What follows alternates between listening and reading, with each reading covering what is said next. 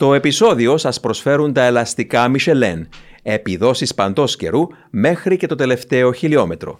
Αποκλειστική διανομής CTC Automotive. Αυτός ξεκίνησε ανάποδα, παιδιά. Έστριβες στροφές με 250-280 χιλιόμετρα την ώρα, πέρα από το όριο. Αν ήταν το κράτημα στα 280, ο Βιλέ περούσε με 285.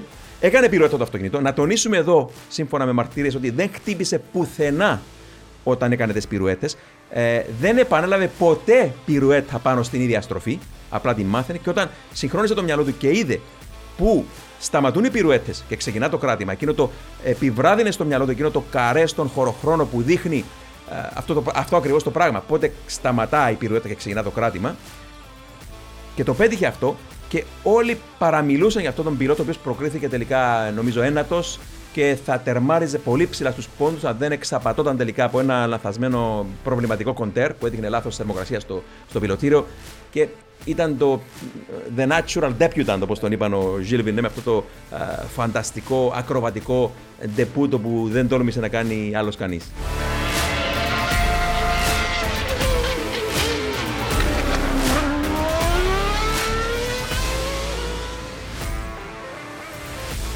Φίλες και φίλοι του Speed Zone Podcast, γεια σας από μένα τον Δημήτρη Γιώκα και καλώς ορίσατε στο νέο μας επεισόδιο που πραγματοποιείται με τη στήριξη των ελαστικών της Michelin και την εταιρεία CTC Automotive.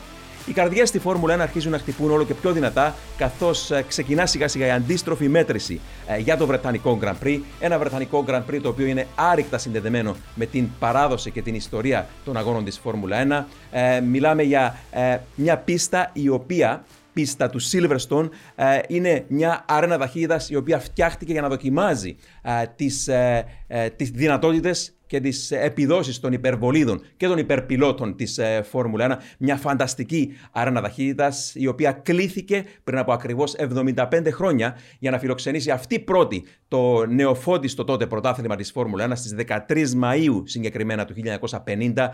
οι δίαυλοι του πρώην εκείνου στρατιωτικού αεροδρομίου του Β' Παγκοσμίου Πολέμου άρχισαν να σείονται από τις βολίδες της Alfa Romeo, της Maserati και της ERA και εκεί σηκώθηκε η αυλαία και ξεκίνησε η παράδοση αυτού του αγωνίσματος που όλοι λατρεύουμε. Είμαι σίγουρος ότι όλοι σας, αν όχι όλοι οι περισσότεροι που μας ακούτε τώρα, λατρεύετε την πίστα του Silverstone. Είμαι σίγουρος πως τα παιδιά που είναι εδώ λατρεύουν την πίστα του Silverstone. Και προτού προχωρήσουμε να μιλήσουμε και για το Grand Prix του Καναδά που είχαμε πρόσφατα, παιδιά, να ξεκινήσουμε έτσι από το Silverstone, ξεκινώντας μαζί σου, Μάρια Κωνσταντίνου, ως πρώην test design engineer της McLaren στη Φόρμουλα 1. Ε, είμαι σίγουρος πως έχεις επισκεφτεί πολλές φορές την πίστα. Άλλωστε βρίσκεται μια δρασκελιά απόσταση από τη βάση της McLaren ε, στο walking του Surrey, εκεί η πίστα του, του Silverstone στην περιοχή Northamptonshire.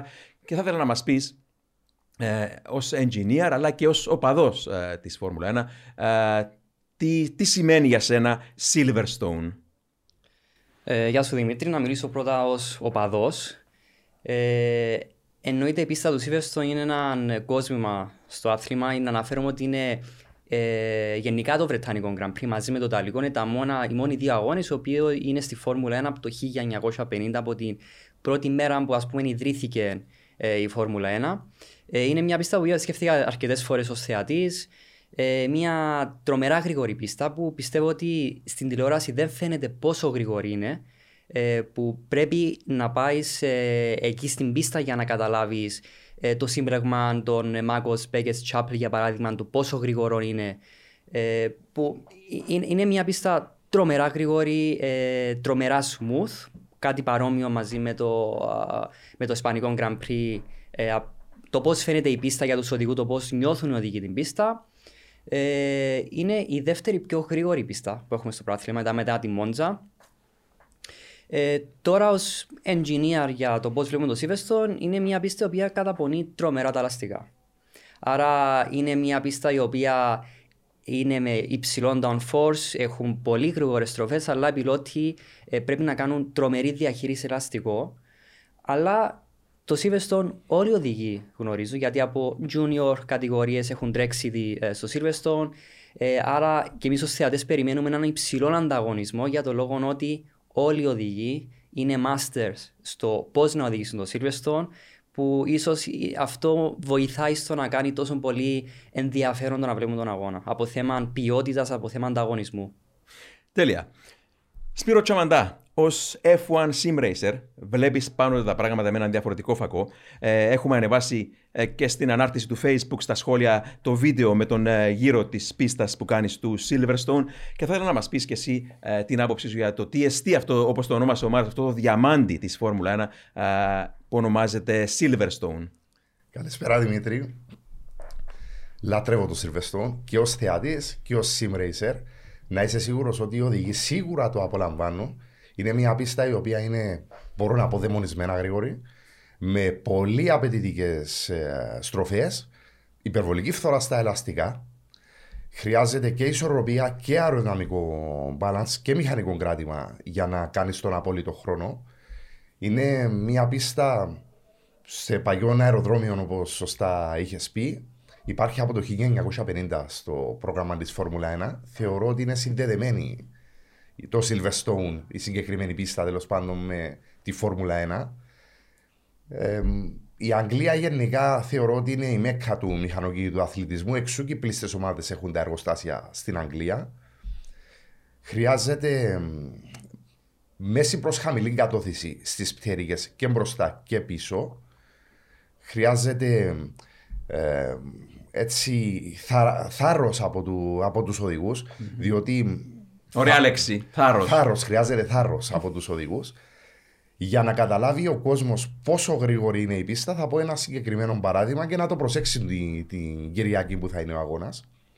Από τη δεκαετία του 90 υπάρχει σταθερή κάμερα στη COPS. Δηλαδή, βλέπεις τα μονοθέσια να έρχονται, έρχονται σε ευθεία, τα βλέπεις απέναντι σου που έρχονται και ξαφνικά στρίβουν στα δεξιά τους και στα αριστερά, όπως το βλέπεις εσύ, διότι είναι από την αντίθετη πλευρά είναι ένα συγκλονιστικό, ε, μια συγκλονιστική σκηνή η οποία πραγματικά κάθε φορά που το βλέπω ανατριχιάζω ο τρόπος που στρίβουν. Μιλάμε βεβαίως εδώ για την πρώτη πρώην πρώτη στροφή, ναι. η κόψη δεξιά, εκείνη πολύ γρήγορη ε, στροφή, φανταστική στροφή οπωσδήποτε. Ναι, Σπύρο. Ναι. Περίπου με ταχύτητα 250 χιλιόμετρων, ίσως και περισσότερο. Δηλαδή, που, αυτό... αυτό που λες, άμα είσαι εκεί και βλέπεις αυτά τα χιλιόμετρα, 250 επιτόπου, όχι από την τηλεόραση, σαλεύει το μυαλό. Ναι.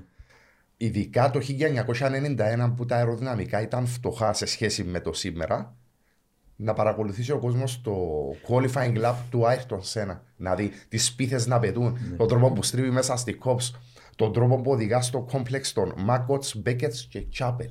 Είναι απίθανη πίστα, λατρεύω. Λοιπόν, ε, βλέπω ότι έτσι ανεβαίνει ο ενθουσιασμός, ε, ανεβαίνουν οι χτύπητε καρδιάς για το Silverstone. Όμως, παιδιά, έτσι πρωτού μιλήσουμε έτσι, περισσότερο για το Βρετανικό Grand Prix του 2022 ε, και ιστορίες από, από το Βρετανικό Grand Prix, ας κάνουμε έτσι λίγο rewind να μιλήσουμε για το τι είχαμε στον Καναδά. Είχαμε έναν εξαιρετικό Max Verstappen να παίρνει πραγματικά 10 στα 10 με μια παλικαρίσια νίκη και ξεκίνησε βεβαίως την προσπάθεια του με εκείνη την υδροφαντασμαγορική επίδειξη στο βρεγμένο το Σαββάτο, όταν πήρε το pole position και είμαι σίγουρος πως το πνεύμα του Gilles Villeneuve θα πρέπει να τον κοίταζε από ψηλά και να χαμογελούσε τον ε, Max Verstappen, ενώ την επόμενη μέρα μετέτρεψε ε, το pole position του σε νίκη, άντεξε την ασφικτική πίεση που του έβαλε ο Κάρλος Σάινθ με τη Ferrari, μια Ferrari η οποία στο τέλος ερχόταν οπλισμένη με DRS, με πιο φρέσκα ελαστικά και παρόλα αυτά ο Max Verstappen είπε όχι και βεβαίως πήρε την έκτη του νίκη ο 24χρονος Ολλανδός από 9 αγώνες που έχουμε, που έχουμε μέχρι τώρα.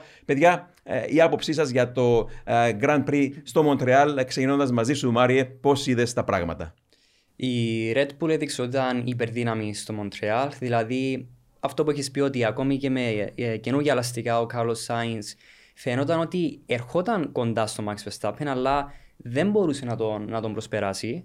Ε, πιστεύω ότι ο Max Verstappen είχε μια πολύ δικαία νίκη. Ήταν, ε, μπορεί να μην ήταν ο πιο γρήγορος. Πιστεύω ότι οι Ferrari είχαν το πάνω χέρι γιατί αυτό φάνηκε από τον ε, Charles Leclerc με μια τελευταία θέση που άρχισε να τερματίσει στην πέπτη θέση. Που ίσως να βοηθήθηκε από τα pit stops, μπορεί να βοηθήθηκε από το safety car, αλλά είχε τρομερή υπομονή. Κάτι το οποίο ε, νομίζω είναι το θετικό που μπορούμε να βγάλουμε από τη Ferrari ότι ο Charles Leclerc έδειξε πόση υπομονή έχει. Που αυτό θα το βοηθήσει πολύ για το πρωτάθλημα. Γιατί είναι ακόμη ένα τεράστιο πρωτάθλημα, γιατί δεν έχουν χαθεί οι πιθανότητες τη Ferrari να κερδίσει το πρωτάθλημα των Leclerc. Χρειάζεται μόνο δύο νίκες και έρχεται ξανά πίσω στο πρωτάθλημα. Ε, το θετικό ήταν για τον Carlos Sainz που φαίνεται ότι πλέον έχει αρχίσει να έρχεται ε, να παίρνει μια, ε, μια καλή φόρμα στη Ferrari γιατί έδειξε ότι ήταν η μοναδική Ferrari στον αγώνα. Αν υποθέσουμε ότι ο Charles Leclerc από την τελευταία θέση ε, το καλύτερο μπορούσε να κάνει, πιστεύω, μια τρίτη θέση που μπορεί να ήταν εφικτή. Αλλά έδειξε ο Κάρλο Σάιν ότι μπορούσε να πιέσει τον, ε, τον ε, Max Verstappen, κάτι το οποίο δεν το είχε κάνει στην Ισπανία. Που τον κατακρίναμε εν μέρη γιατί δεν μπορούσε να αναλάβει τα σπασμένα του Leclerc. Αλλά σε γενικές γραμμές η Red Bull πιστεύω έδειξε μια ε, υπερδύναμη ότι δίκαια νίκη του Max Verstappen, κατάφερε να αμυνθεί πάρα πολύ καλά. Σε κάποιες φάσεις τελευταίες ε, γύρω στο αγώνα μου θύμισε λίγο από το 2011 για το αν θα γίνει ένα λάθος ε, στο Max Verstappen, αλλά τελικά ε, ήταν ε, τέλειος στο δίγημα του και φαινόταν αρκετά άνετος στην οδήγηση που ήταν μια πολύ δίκαιη νίκη για τον Max Verstappen. Και αυτό το τέλειο οδήγημα του Max Verstappen, Σπύρο, ξεκίνησε από το Σαββάτο. Ε, πήρε το pole position από έναν φορμαρισμένο Φερνάντο Αλόνσο 6,5 δέκατα μπροστά, αλλά σε κάποια φάση πρόσεξα ότι όταν ήταν στο πιο βρεγμένο της η πίστα, ο Max Verstappen ήταν περισσότερο από ένα δευτερόλεπτο πιο γρήγορος από οποιονδήποτε άλλο πιλότο. Εξαιρετικός γνωρίζουμε στο βρεγμένο ο Max, αλλά και την επόμενη μέρα βεβαίως ε, πραγματικά άψογη οδήγησή του για να πάρει την νίκη. Θα ξεκινήσω από το Σάββατο, Δημήτρη. Καταρχήν να πω ότι ο Καναδάς ήταν από τους πιο ενδιαφέρον αγώνες έως και συγκλονιστικός, μπορώ να πω, και τα προκριματικά του Σαββάτου και την Κυριακή. Ξεκινώντας από το Σάββατο, πραγματικά ήταν καταιγιστικός ο Μαξ. Ε, δείχνει τις ικανότητες του οδηγού, αλάθαστος, γρήγορος. Έκανε τη διαφορά πραγματικά σε σχέση με τον ανταγωνισμό. Με δεύτερον τον αγαπημένο μου Φερνάντο Αλόνσο, ο οποίος πραγματικά με ένα μονοθέσιο που υστερούσε σε σχέση με τη Red Bull κυριολεκτικά περπάτησε στο νερό. Είχα κάτι ενθουσιαστή που, το, που τον έβλεπα τον Φερνάντο. Η παλιά καραβάνα είναι πάντα αλλιώς. Μεγάλος πρωταθλητής. Θεωρώ, όπως είπαμε και κάτι διάν πολλές φορές, ότι δύο πρωταθλήματα για αυτόν το ταλέντο είναι πολύ λίγα. Αλλά δυστυχώς ήταν όμοιρος των επιλογών του ναι. για την καριέρα του. Και την Κυριακή, παιδιά, ε, εκείνο που πρόσεξα εγώ στον αγώνα, έτσι, για να βάλουμε τα πράγματα και λίγο κάτω από το φακό, εκεί που ήταν κρίσιμο, κρίσιμη η φάση, η ώρα που ήρθε να κρυθεί η κούρσα. Να πούμε εδώ ότι ο, ο Κάρλος Σάινθ της Ferrari έκανε και τα δύο του pit stop κάτω από κατάσταση αυτοκινήτου ασφαλείας, εν αντιθέσει με τον Max. Είχε εκείνο, όπως είπαμε, το πιο φρέσκο σε τελαστικών πάνω στην ε, Ferrari, έξι γύρους πιο φρέσκα λάστιχα από τον Max Verstappen.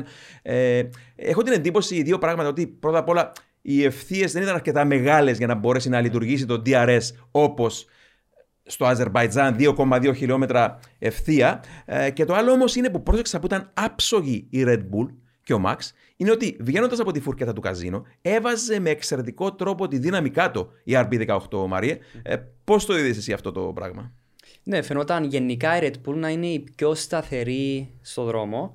Ε, φυσικά είναι λόγω του οδηγού.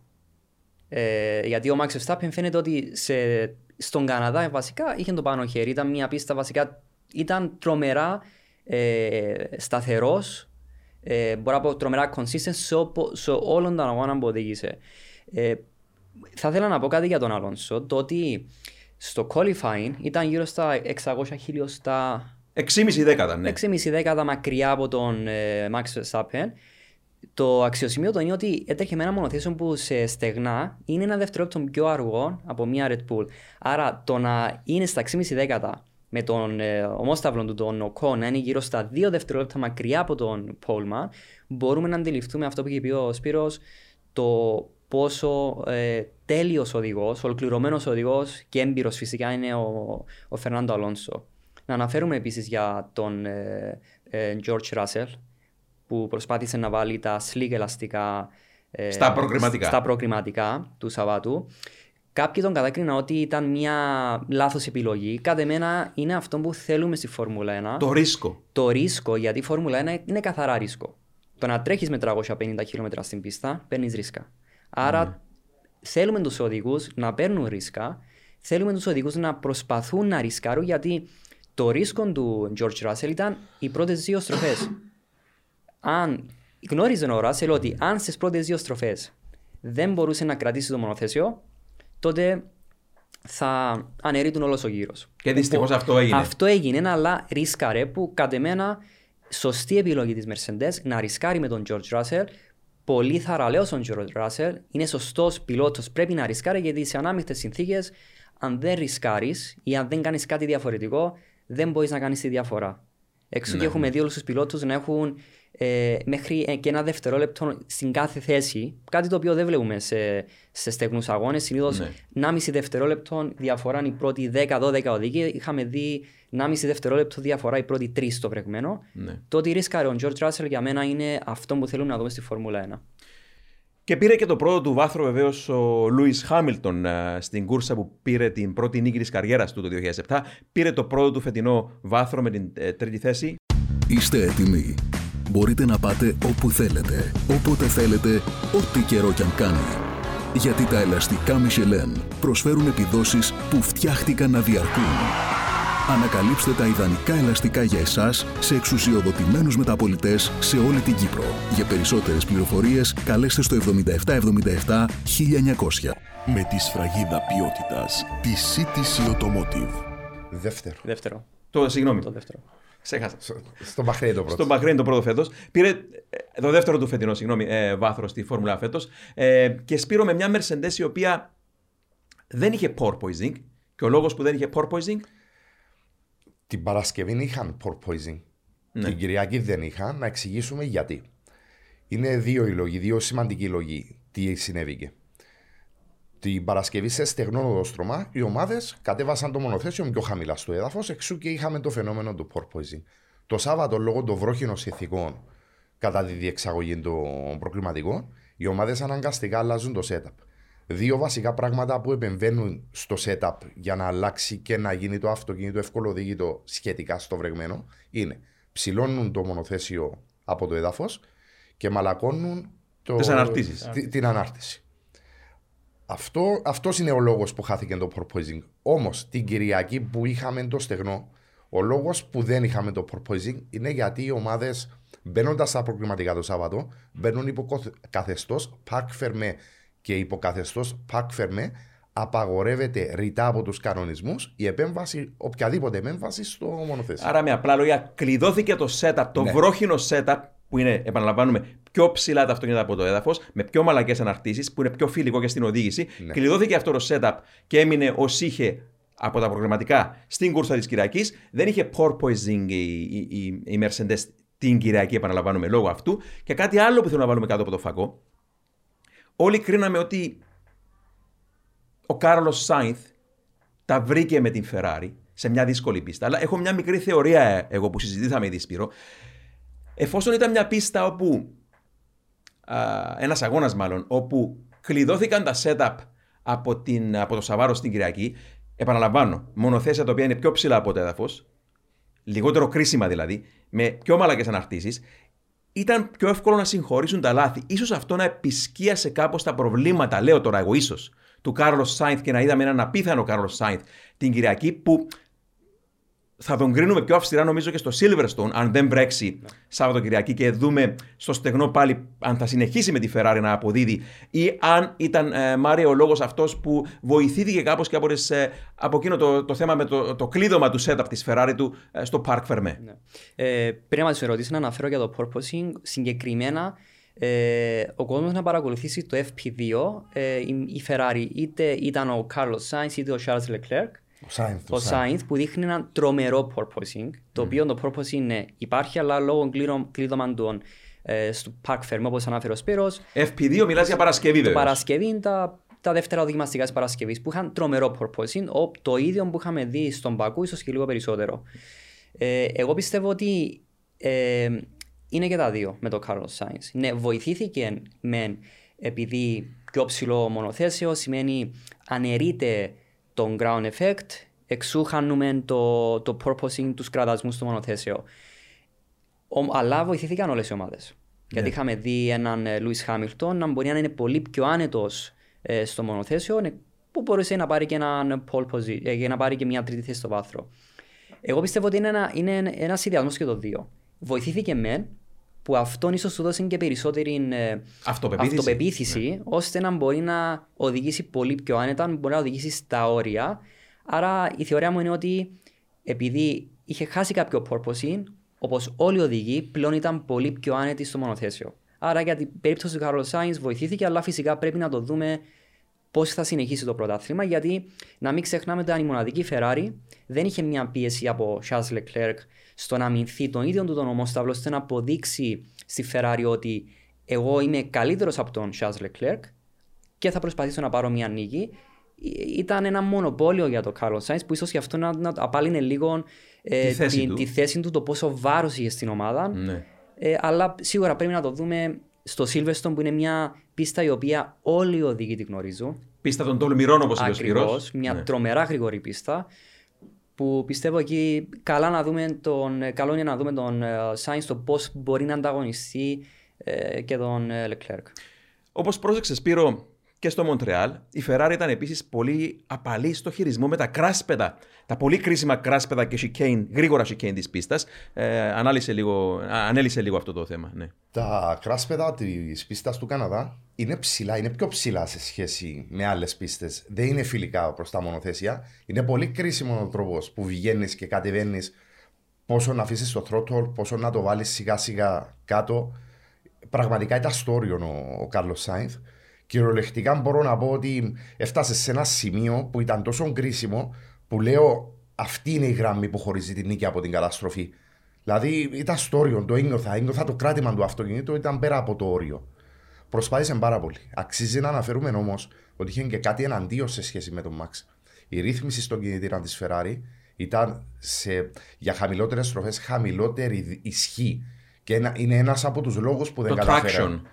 Το, ε, τη δύναμη. Ενώ σε, σε χαμηλότερες στροφές που είπες; Ε, Σε χαμηλότερες στροφές του κινητήρα. Σε χαμ... Α, οκ.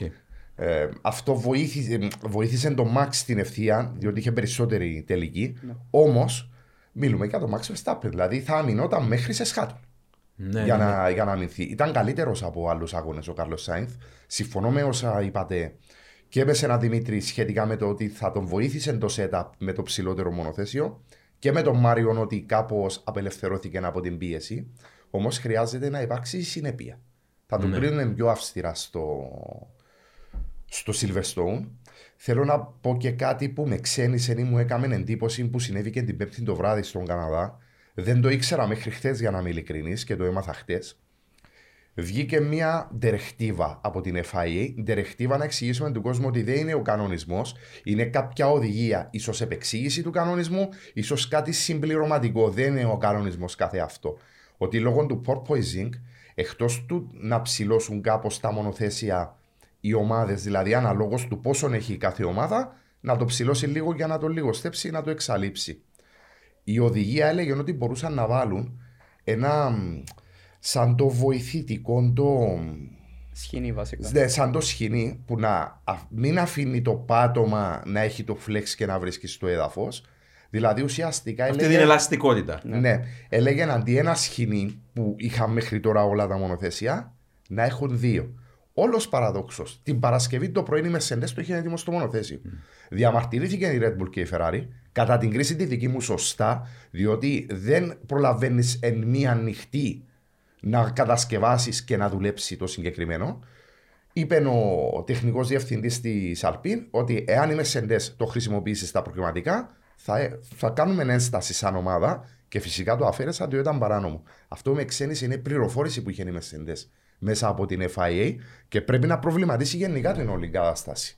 Λοιπόν, είχαμε εκείνη την, ε, τη συνάντηση που κάνουν οι, οι αρχηγοί των ομάδων α, παραδοσιακά κάθε, κάθε, σε κάθε Grand Prix. Αυτή τη φορά όμως υπήρχε μια διαφορά. Ότι Η συνάντηση που κάνουν μαζί με τον ε, Στέφανο Ντομενικάλη είχε και μια κάμερα μέσα από το Netflix. Και ο Christian Horner μίλησε για θεατρινισμούς από πλευράς ε, Toto Wolf.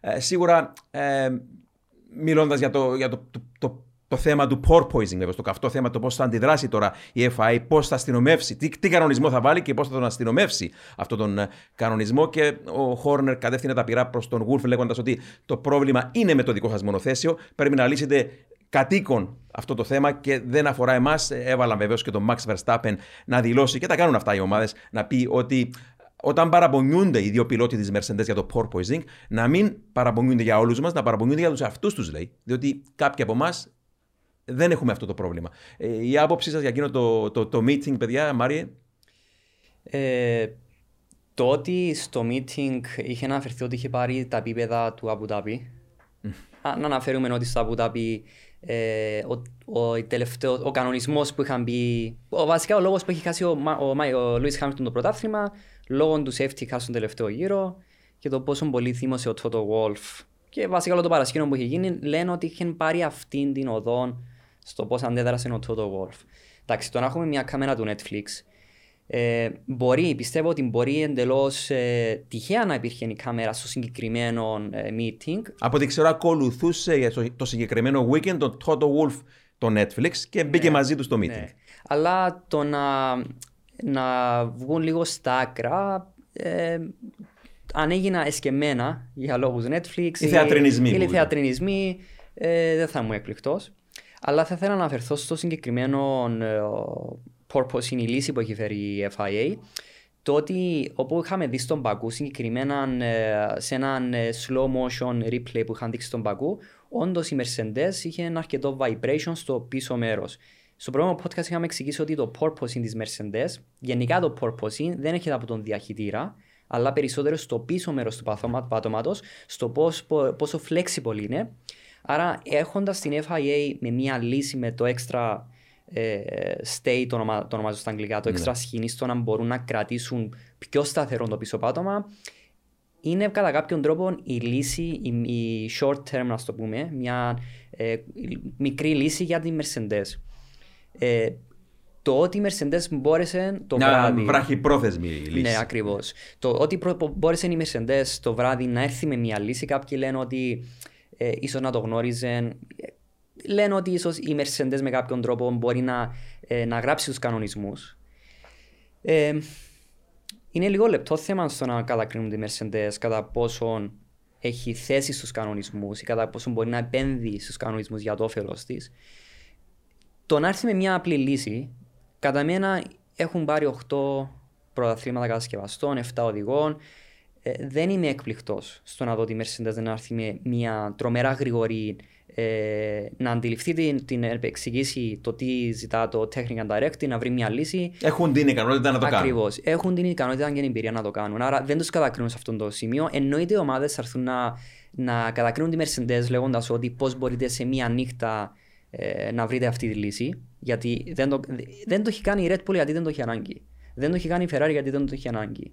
Δεν το έχουν κάνει μικρές ομάδες γιατί ίσως να μην έχουν το, το budget ή το προσωπικό να το κάνουν. Αλλά μία Mercedes κατά πάσα πιθανότητα Ναι. μπορεί να έχει τον τρόπο να το κάνει. Άρα το ότι βρήκα μία λύση, εγώ δεν θέλω να το κατακρίνω γιατί πιστεύω θα είμαστε ένα κρέι στο να πούμε ότι ναι, η Mercedes ε, γνώριζε προηγουμένως τον, τον κανονισμό, γι' αυτό βρήκε μία λύση. Πιστεύω ότι είναι επαγγελματίες. Αυτό είναι η Φόρμουλα 1. το έχει αποδείξει ο Κόρτο Μάρι. Αυτή είναι η Φόρμουλα 1 στο να μπορείς να βρεις λύσεις τελευταία στιγμή που να δουλεύουν. Ωραία, ακριβώς. Και όπως ε, με διορθώσατε, παιδιά, είχε καιρό να δούμε τον Χάμιλτον στο, στο βάθρο και το ξέχασα. Άρα ήταν το δεύτερο του βάθρο. Και Σπύρο, άκουσα ότι πέρασε λίγες παραπάνω ώρες στον εξομετή οδήγησης. Μας είπες στο προηγούμενο podcast ότι οι πιο παλιοί πιλότοι ε, δυσκολεύονται στον εξομετή οδήγησης. Ο Λούις όμως προσπάθησε πριν από τον Καναδά να δουλέψει λίγο περισσότερο στην, ε, στον εξομετή οδήγησης. Ένα το κρατούμενο. Και δύο, για να πιστώσουμε τον George Russell, παιδιά, που συνεχώς φέτος, κακά τα ψέματα, περνούν οι αγώνες, περνούν οι αγώνες και δείχνει τον δρόμο, όπως και να το δει κανείς, στον Λούι Χάμιλτον. Ε, δανείστηκε και λίγο τις λύσεις του, είχαμε ακούσει, στον Καναδά και τα πήγε πολύ καλά. Άρα ε, η άποψη του Σπύρο για αυτό το θέμα; Ο Σερ Λουίς Χάμιλτον φέτος μας έβαλε πολλές φορές και stories στο προσωπικό του λογαριασμό στο Instagram την ώρα που βρίσκονταν στον εξομοιωτή. Δηλαδή είναι αποφασισμένος, δεν είναι ένας πρωταθλητής που έχει τελειώσει, δεν θα τα παρατήσει. Φαίνεται, Και αυτό θέλουμε να δούμε. Άλλη μόνο, να βλέπουμε μεγάλους πρωταθλητές ε, στην πίστα. Βελτιώθηκε στον, στον Καναδά. Όντως, εξακολουθεί να έχει κάπως διαφορετικό setup με τον Ράσελ, αλλά έχω διαβάσει και εγώ ότι έχει βοηθηθεί σχετικά με κάποιες λύσεις που χρησιμοποιεί ο Ράσελ. Εγώ δεν περίμενα με τη μία ο Ράσελ να του δείξει τον δρόμο του Σερ Λουίς και αυτό λέει πολλά για το πόσο μεγάλο ταλέντο είναι και ότι η Mercedes πάση θυσία πρέπει να τον κρατήσει. Ναι, ναι, ναι. Και στα προκριματικά και στον αγώνα ήταν εξαιρετικός όσο μπορούσε το μονοθέσιο να υποστηρίξει το, το Σερ Λουίς Χάμιλτον και επέστρεψε στο βάθρο. Να τονίσω ότι όταν βρέθηκε πίσω του ο Max Verstappen δεν κατάφερε να τον κρατήσει πίσω του ούτε μισό γύρο. Και ήταν τόσο σίγουρο ότι θα τον περνούσε που ούτε καν άλλαξε τη γραμμή του για να αμυνθεί. Αυτό δεν είναι καλός ιονό για τη, για τη Mercedes. Πόσο μπορεί να βελτιωθεί ενώ μέσα στη σεζόν.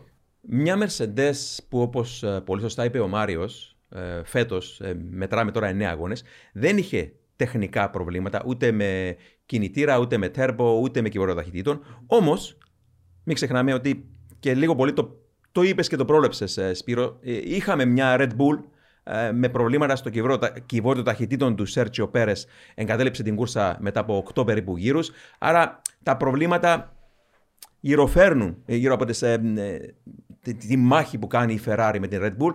Ε, Μάρια, πώς βλέπεις αυτό το θέμα; Ναι, όντως η Mercedes είναι η μόνη αξιόπιστη ομάδα στη Φόρμουλα 1. Ε, να αναφέρουμε ότι και ο Αλόνσο δεν μπόρεσε να κρατήσει τη θέση του στον αγώνα λόγω ε, πρόβλημα μας με, με το ε, powertrain, το ηλεκτρικό κινητήρα του μονοθεσίου από τον 20ο γύρο. Πλέον έχουμε δει ότι όσον ε, επεκτείνεται το πρωτάθλημα αρχίζουν τα μηχανικά προβλήματα σε όλες τις ομάδες. Είχαμε δει στον Πακού ε, σχεδόν όλες τις Ferrari μηχανικά προβλήματα. Είχαμε δει από τον 8ο γύρο ε, τον Πέρες με μηχανικό πρόβλημα, νομίζω στον Gearbox Ναι, το ναι, πρόβλημα. ναι. Ε, ίσως να έρθει και η σειρά της Mercedes κάποια φάση. Αλλά όπως αναφέρει ο, ο Σπύρος σε προηγούμενο podcast, όλες οι ομάδες θα αρχίσουν να, να βλέπουν κάποια μηχανικά προβλήματα.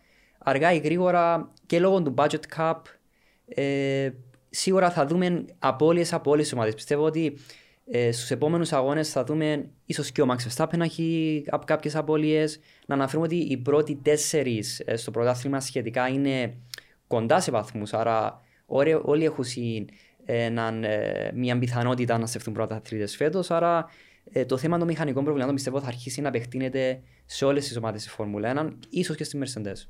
Και το λέω αυτό για την ε, Red Bull και τη Ferrari, γιατί από τη μία ξεχώρισε ο Max Verstappen για πρώτη φορά φέρω 49 βαθμούς μπροστά από τον Charles Leclerc, αλλά από την άλλη, ε, παίζοντας με ένα μόνο μονοθέσιο την Κυριακή ε, στον Καναδά, η Red Bull ε, επέτρεψε στη Ferrari με εκείνη τη δεύτερη και πέμπτη θέση να πλησιάσει στο πρωτάθλημα κατασκευαστών, έχοντας το πρόβλημα με το κυβόρο ταχυτήτων ο, ο Μεξικανός, της, ε, ο Πέρες της Red Bull. Σπύρο; Ο λόγος που χτυπούν τα μηχανικά προβλήματα της ομάδε είναι ότι τα φετινά μονοθέσια σε σχέση με τα περσινά που ήταν να πούμε για κάποια χρόνια σταθεροί οι κανονισμοί είναι 98% καινούρια. Οι ομάδες δεν έχουν κατανοήσει πολύ καλά τα πακέτα τους και φαίνεται και από το porpoising.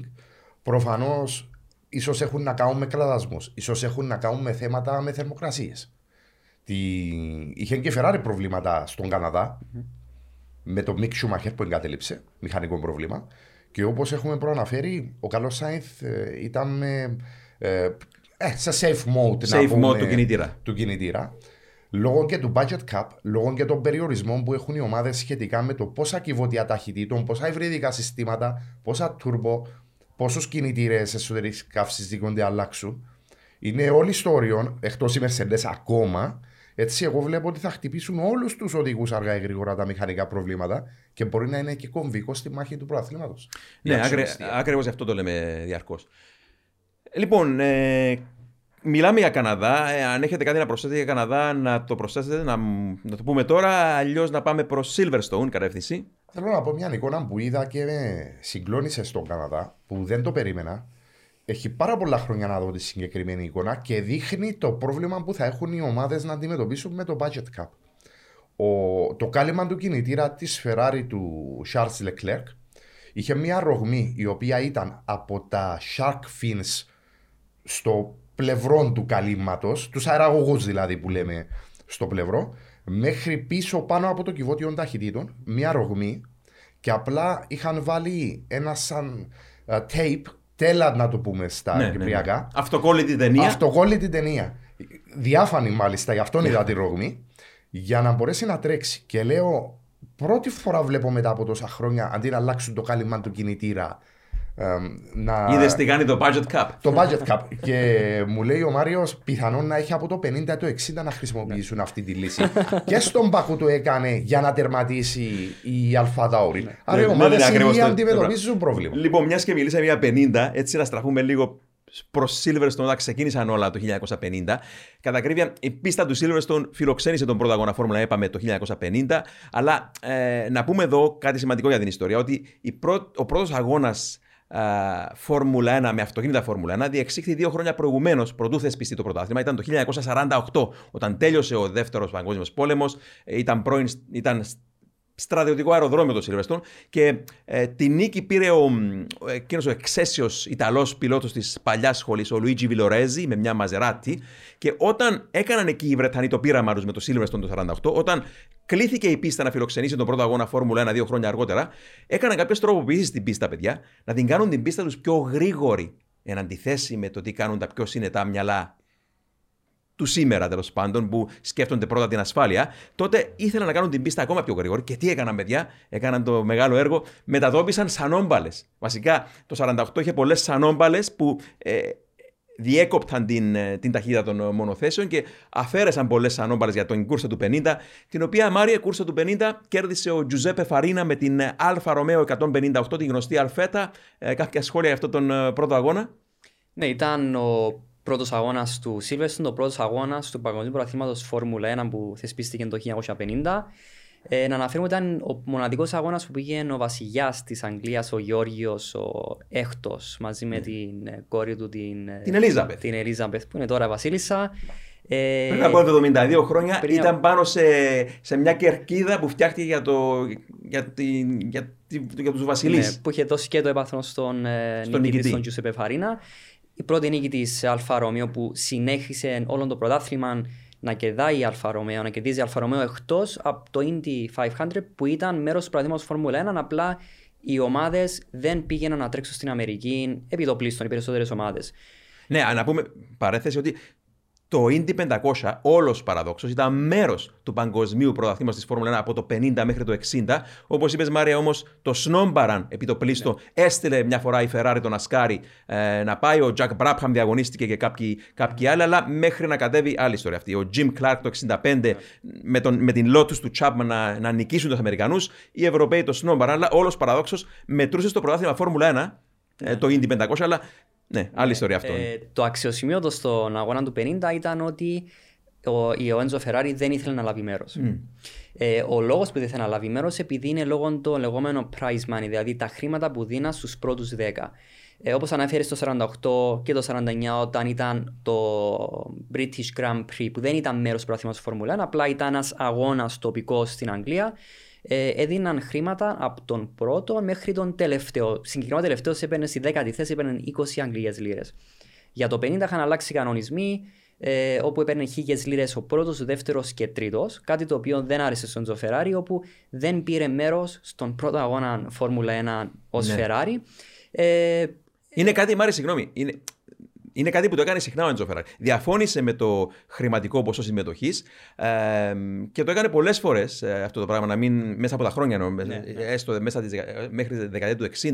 Θυμάμαι και βρήκε μια δικαιολογία το 69 στο Silverstone. Ήταν, ήταν πραγματικά είχε τα χάλια τη η Ferrari. Τότε με τον ε, Chris Simon, πιλότο και τον Jackie X.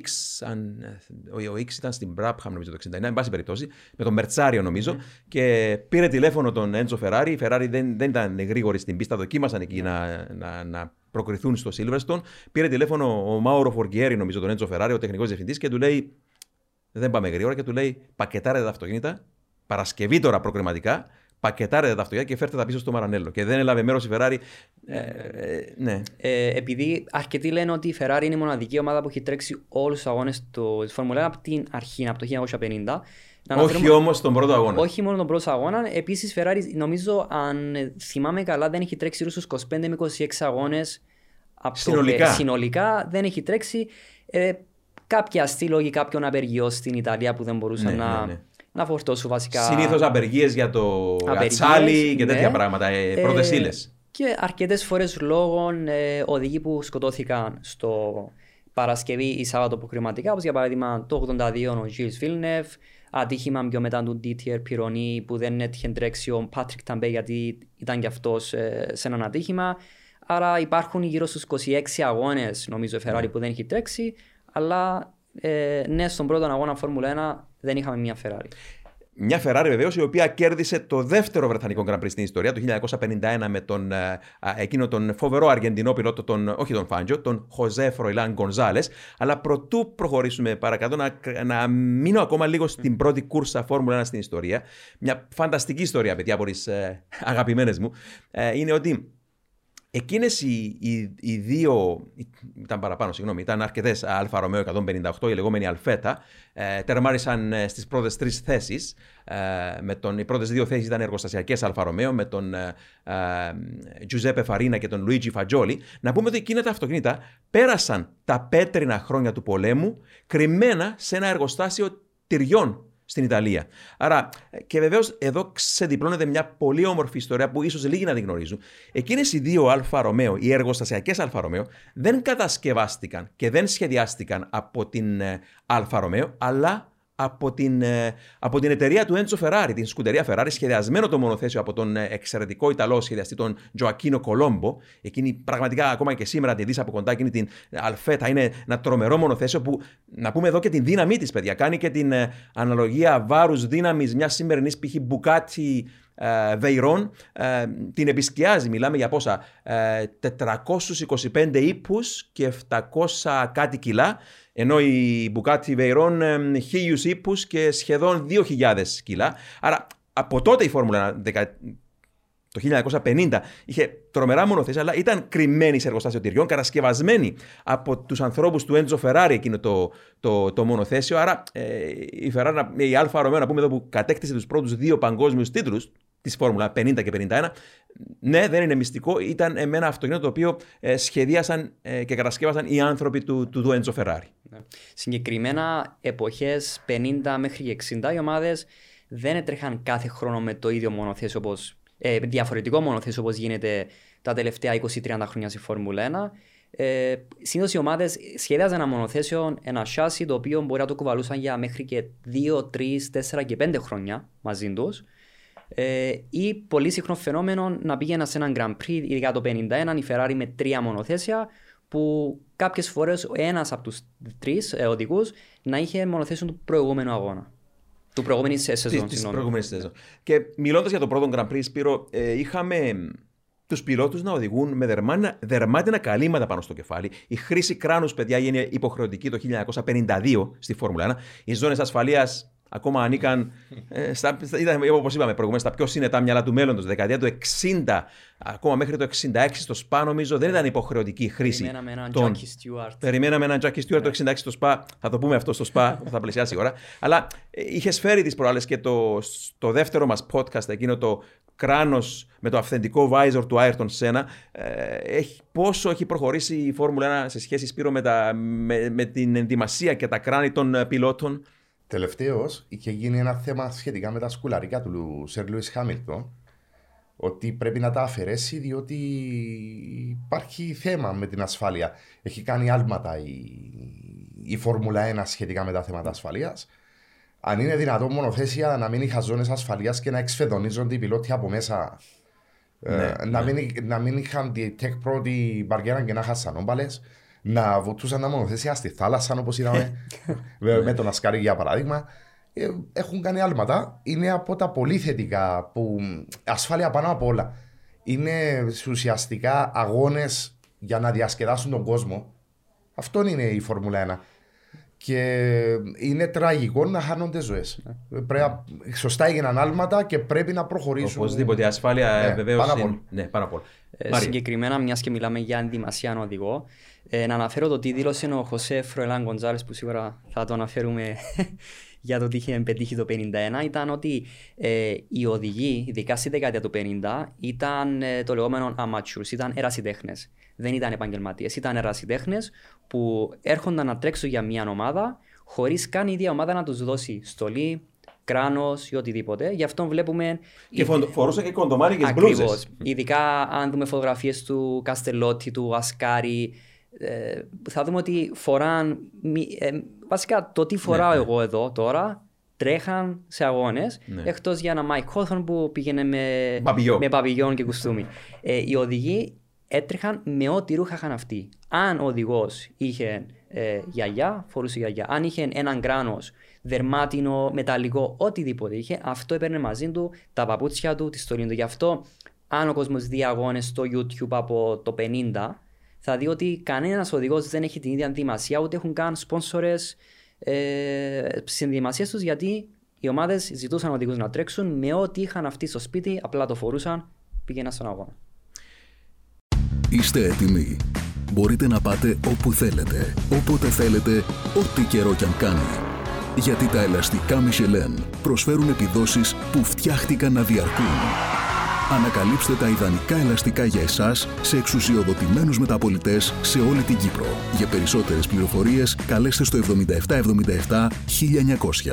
Με τη σφραγίδα ποιότητας της CTC Automotive. Ο Μαρκίσιος Τεπορτάκο, ο Ισπανός αριστοκράτης που λάτρευε ο Έντζο Φεράρι, πολλοί αριστοκράτες προσέγγιζαν τον Έντζο Φεράρι για να, αγορι- για να αγοράσουν είτε ε, τα αγωνιστικά του αυτοκίνητα και αργότερα τα αυτοκίνητα παραγωγής του. Αλλά κάποιου από αυτούς έτσι τους έβαλε στο μάτι. Ο Πορτάκο είχε, ήταν ο πρώτος Ισπανός αστέρας της Φόρμουλα 1. Τερμάρισε δεύτερος στο Silverstone το 56, μιας και μιλάμε για Silverstone. Και δεν φορούσε ε, ήταν με ένα playboy, δεν φορούσε ε, ολόσωμη στολή. Όχι γιατί ήθελε να φαίνονται τα ποντίκια του, αλλά γιατί πίστευε ότι όταν παγιδευτεί σε ένα αυτοκίνητο Φόρμουλα, ε, ε, υπάρχει περίπτωση να αρπάξει φωτιά. Ε, και προτιμούσαν εκείνη την εποχή οι πιλότοι να εξφενδονίζονται από το πιλωτήριο. Και ο Στέρλινγκ Μος έλεγε ε, παρόμοια. Και α, μια ιστορία, ε, τώρα φέρνει την άλλη, αλλά ε, με τις κοντομάνικες μπλούζες, ε, μην ξεχνάμε ότι τότε ο κινητήρας ήταν μπροστά από τον πιλότο και οι εξατμίσεις περνούσαν μέσα, ε, μάλλον έξω από το τείχομα του πιλωτηρίου. Ένα τείχομα πιλωτηρίου, παιδιά, πάρα πολύ λεπτό. Άρα έκαιγαν συχνά τα χέρια τους. Ο, ο Φάντζο είχε κάψει και το πόδι του, του έμεινε μόνιμο σημάδι και ένας πιλότος μάλιστα. Ο Tim, ε, Tim Berkin, ο Βρεθανό, ο οποίος κέρδισε δύο φορές την 24ωρη κούρσα του Λεμάν δεκαετία του, του 20 και 30 α, με Bentley και Alfa Romeo. Ε, πέθανε από ένα τέτοιο έγκαυμα, παιδιά. Νομίζω το 1933 στο Grand Prix της Τρίπολης έκαψε το χέρι του πάνω στην εξάτμιση και ε, δι, ε, ε, δηλητηριάστηκε, πώς το λέμε, Μολύνθηκε. το, μολύνθηκε, συγγνώμη, μολύνθηκε ε, το αίμα του και μ, ε, ε, πέθανε έτσι. Άρα, ε, πολύ διαφορετικές εποχές. Έχει προχωρήσει τρομερά η ασφάλεια από την ε, δεκαετία του 50 που ξεκίνησαν στο, στο Silverstone. Ε, κάτι άλλο από, από εκείνη την ε, εποχή, Μάριε; Ε, να αναφέρουμε το 51, την πρώτη νίκη Της Ferrari. Ferrari με τον ε, Χωσέ Φροελάν Γκοντζάλες που ήταν η πρώτη νίκη του Γκοντζάλες στο Φόρμουλα 1, πρώτη νίκη για τη Ferrari, πρώτο πόλ για τον Γκοντζάλες και τη Ferrari. Ε, Επίσης ο Γκοντζάλες κέρδισε δύο αγώνες στη, ζω- ε, στην, ε, στη Φόρμουλα 1 και δύο στο Silverstone την επόμενη χρονιά. Ε, Το πεν- 54. Το 54 συγκεκριμένα. Ε, που ήταν μια νίκη η οποία η Ferrari τρέχει με έναν 4,5 λίτρα V12 κινητήρα, Τέρας. έναν τέρας κινητήρα, μαζί με τις πολύ γρήγορες Alfa Romeo 1,5 λίτρα Supercharge. Η διαφορά ήταν ότι ήταν, ε, διψούσαν πολλοί κινητήρες της Alfa Romeo, άρα έπρεπε να μπουν στα pits. Ενώ η Ferrari μπορούσε να τελειώσει τον αγώνα χωρίς ούτε ένα pit stops. Ε, λέγεται ότι η Alfa Romeo θέλει γύρω στα 70 λίτρα κάθε φορά που μπαίναν στα pits για να ανεφοδιάσουν το μονοθέσιο. Ε, όταν κέρδισε τον αγώνα, ο Έντζο Φεράρι είχε πει ότι είχα δάκρυα χαράς και λύπης γιατί ε, εκείνη τη μέρα ήταν σαν να σκότωνε τη ίδια του τη μητέρα. Την Γιατί Alfa Romeo. Την Alfa Romeo που αυτός είχε ας πούμε ιδρύσει το αγωνιστικό κομμάτι της Alfa Romeo που τρέχαν δεκαετία του 20 στη Φόρμουλα 1 που ήταν η πρώτη νίκη της Ferrari. Ε, το αξιοσημείο της ιστορίας είναι ότι όταν πήγαν πίσω στο Μαρανέλο ενώ το Έντζο Ferrari δεν πήγαινε σε αγώνες Φόρμουλα 1, δεν ήταν στο Silverstone, κάλεσε τον Χωσέ Φρονάν Γκοντζάλες στο γραφείο του. Του είχε επεξηγήσει ε, ακριβώ τι είχε γίνει στον αγώνα, χωρίς καν να είναι εκεί, γνώριζε τα πάντα στον αγώνα και λέει στον Γκοντζάλε, ε, αυτή είναι φωτογραφία από εσένα στο μονοθέσιο στο Silverstone, θέλω να μου υπογράψεις. Ο Έντζο Φεράρι ήταν λάτρης των ρολογιών. Το τι έκανε το 50 ε, έχει κάποια custom made ρολόγια τα οποία είχαν το έμβλημα της Ferrari πάνω. Μπορεί να είχε 10, 12, 15 το χρόνο αν ε, ζητούσε να, να του παρέχουν, το οποία έδινε σε άτομα τα οποία είχαν πετύχει κάτι στη Ferrari. Για παράδειγμα, ο Μάρο Φορτζέρι, ο πατέρας του ήταν ε, τεχνικός στο department της μηχανολογίας της Ferrari, που αυτός είχε πάρει ένα ρόλο γιατί είχε 20 plus χρόνια ε, ε, Εμπειρίας. εμπειρίας στη Ferrari και προσφοράς. Το οποίο είχε δώσει στον Γκοντζάλε ένα χρυσό ρολόι. Και του λέει, ε, αυτό είναι για σένα. Ο Γκοντζάλε, η πρώτη του αντιδράση ήταν, Γιατί μου δίνεις ένα ρολόι, απλά έχω κερδίσει μια κούρσα. Λέει ο συγκεκριμένος Γκοντζάλε σε μια παγιά του συνέντευξη πριν τον χάσουμε το 2013 ότι μου πήρε αρκετές μέρες να αντιληφθώ τι σημαίνει αυτό για τον Τζοφεράρη. Γιατί να αναφέρουμε το 50 ομιδική δεν έπαιρνα μισθό. Το μόνο benefit, ας το πούμε, να οδηγάς για τη Ferrari ήταν ότι θα έχεις δωρεά γεύμα στο εστιατόριο απέναντι από το Μαρανέλο, ότι θα σε γνώριζε ο κόσμος και ίσως αν πήγαινες στο βενζινάδικο να, να βάζεις το δωρεάν την βενζίνη στο, στο αυτοκίνητό σου. Αυτό είναι- ήταν να είσαι οδηγός Φόρμουλα 1. Όπως το είπε κάποτε έτσι, ο Έντζο Φεράρι φυσικά έκανε όλα αυτά τα παράξενα. Όπως το είπε κάποτε κάποιος πιλότος που έμεινε ανώνυμος, είχε πει ότι ε, ο Φεράρι ήταν ε, πολύ σκληρός με τους πιλότους, αλλά και το να οδηγήσει όμως για τη Φεράρι ήταν όπως το να. ε, είναι όπως το να βλέπεις μια πανέμορφη κοπέλα η οποία δεν ξέρεις ποτέ αν θα την αποκτήσεις, θα την κάνεις δική σου. Και όλοι ήθελαν να οδηγήσουν για τη Ferrari και ήταν οι πιο. Πάντοτε, όταν ξεκίνησαν οι πιλότοι να πληρώνονται δεκαετία του 60 σιγά σιγά, είχε τους πιο χαμηλούς μισθούς η Ferrari. Και ε, είχα την τιμή να μιλήσω με τον ε, παγκόσμιο πρωταθλητή Φόρμουλα 1 ε, του 1961, τον Phil Hill, τον Αμερι... ε, Αμερικανό, που κέρδισε τον τίτλο ε, εκείνη τη χρονιά με την Ferrari. Και τον ρώτησα σε κάποια φάση ε, πόσα τον πλήρωνε ο Έντσο Ferrari και μου λέει. Δεν θυμάμαι. Αλλά το πιο πιθανό και να θυμόμουν, μου λέει, ε, θα ντρεπόμουν να σου πω.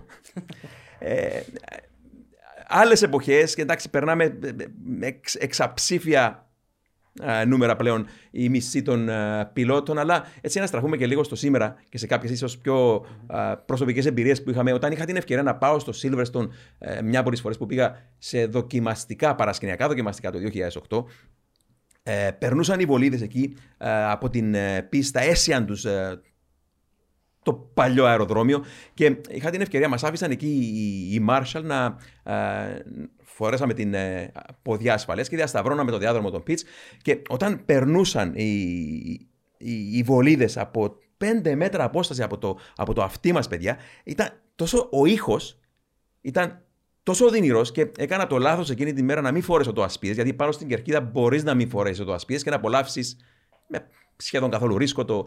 Μιλάμε τότε για ατμοσφαιρικά θεριά. Ε, και ήταν, ήταν, παρόλο που έκανα έτσι το χέρι μου να, στην τσέπη να βάλω τι οτοασπίδε στο αυτί μου, αλλά το, το μυαλό μου δεν με άφησε. Να το κάνω, ήθελα να απολαύσω τον ήχο και ένιωσα εκείνο το τσίμπημα εκεί. Αλλά ήταν ε, τρομερές εμπειρίες το να πάεις από κοντά επί τόπου, να δεις αυτούς τους ε, μονομάχους και να ακούσεις αυτούς τους ε, κινητήρες σε μια αρένα τέτοια όπως το Silverstone. Μάρι, ε, ε, σε ποιο σημείο θα σύστηνες οπωσδήποτε σε κάποιον να, να καθίσεις στο Silverstone; Ε, το Silverstone το έχω επισκεφτεί αρκετές φορές. Έχω επισκεφτεί συγκεκριμένα τρεις φορές το Silverstone. Ο λόγος δεν είναι επειδή έμενα στην Αγγλία, δούλευα για τη McLaren, γιατί ο Ρον Ντένις μας έδινε εισιτήρια να επισκεφτούμε το Silverstone για να εξυ- ε, ψυχώσουμε την, την ομάδα. Είναι επειδή είναι μια τρομακτική πίστα. Είναι συγκλονιστικό να, να πάει στο Silverstone, ειδικά στο Complex Maggots Beckett Chapel. Η είσοδος στο μονοθεσίο στη Maggots μπορώ να πω είναι παρόμοιο με το τι βλέπεις στην Όρου Ρεντιγιόν. Το πόσο γρήγορα τρέχουν τα μονοθέσια, κάτι το οποίο δυστυχώς δεν φαίνεται στην τηλεόραση. Στην τηλεόραση κάποιοι λένε ότι το Silverstone είναι ένας μουντός αγώνας γιατί είναι αεροδρόμιο, φαίνεται ως αεροδρόμιο, είναι μια τεράστια πίστα. Δεν είναι τόσο ε, πλατιά πίστα, είναι αρκετά στενή, ειδικά στη Hanga Street είναι αρκετά στενή πίστα. Τρομακτικά γρήγορα, ειδικά από την Woodcote μέχρι την Sto, που σχεδόν είναι η μισή, ε, ο μισός, ε, το μισό Silverstone, είναι τρομερά γρήγορο, όπως έχει πει ο Σπύρος η Cops. Ε, ο κόσμος να δει ε, την κάμερα της Cops, το πόσο γρήγορα κατευθύνονται προς το σύμπλεγμα Magos Beckett Chapel, ειδικά η Hanga Street που είναι το πιο γρήγορο ε, κομμάτι της πίστας, που να αναφέρουμε ότι ε, Όπως έχεις πει, ήταν αεροδρόμιο το, το Silverstone από το δεύτερο Παγκόσμιο Πόλεμο.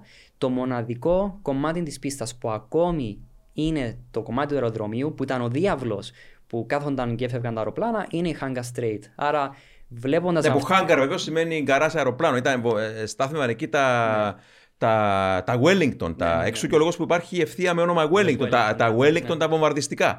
Ε, εκεί η ευθεία hangar, στο τέλος της οποίας έσπασε το 1999 μετά από το ατύχημα το δεξί του πόδι ο Michael Schumacher και είναι το τρομερό ατύχημα, την κούρσα που κέρδισε ο David Coulthard με τη McLaren. Να πούμε Ε, Σπύρο. ότι παρολίγο να φέρει το τέλος της καριέρας του Μάικλ Σούμαχερ Το 99. Διότι δεν έσπασε απλά το πόδι του, ενώ ήταν κοντά στο θάνατο. Δεν το ξέρει ο κόσμος σήμερα αυτό. Ήταν πολύ διστακτικός να επιστρέψει στη Φόρμουλα 1 και υπάρχει και μια ιστορία η οποία δείχνει το κοροϊδέψε σε εισαγωγικά τη Ferrari, διότι όταν του πέρασε το πρόβλημα με το πόδι, έλεγε στη Ferrari δεν μπορώ να οδηγήσω, πονάω το πόδι μου ακόμα, παρόλο που είχε βγάλει το γύψο και του τηλεφωνούσαν από τη Ferrari, του τηλεφωνούσε ο πρόεδρος τότε της Ferrari στο σπίτι. Ο Λούκα Τιμοντετζέμολο. Ναι, ο Τιμοντετζέμολο. Και του έλεγε: Πονάω, πρόεδρε, πονάω, δεν μπορώ να επιστρέψω προς το παρόν. Τον έπαιρνε έτσι για ανθρωπιστικούς λόγους και ίσως και λόγω φιλίας για να δει την πρόοδο του. Και μία μέρα παίρνει στο σπίτι τηλέφωνο ο, ο κύριος Τιμοντετζέμολο και του απαντάει η κόρη του Μάικλ Σούμαχερ και της λέει: Πού είναι ο πατεράς σου, μπορώ να του μιλήσω; Και του απάντησε το παιδί, χωρίς να ξέρει βέβαια, ε, είναι έξω, παίζει ποδόσφαιρο.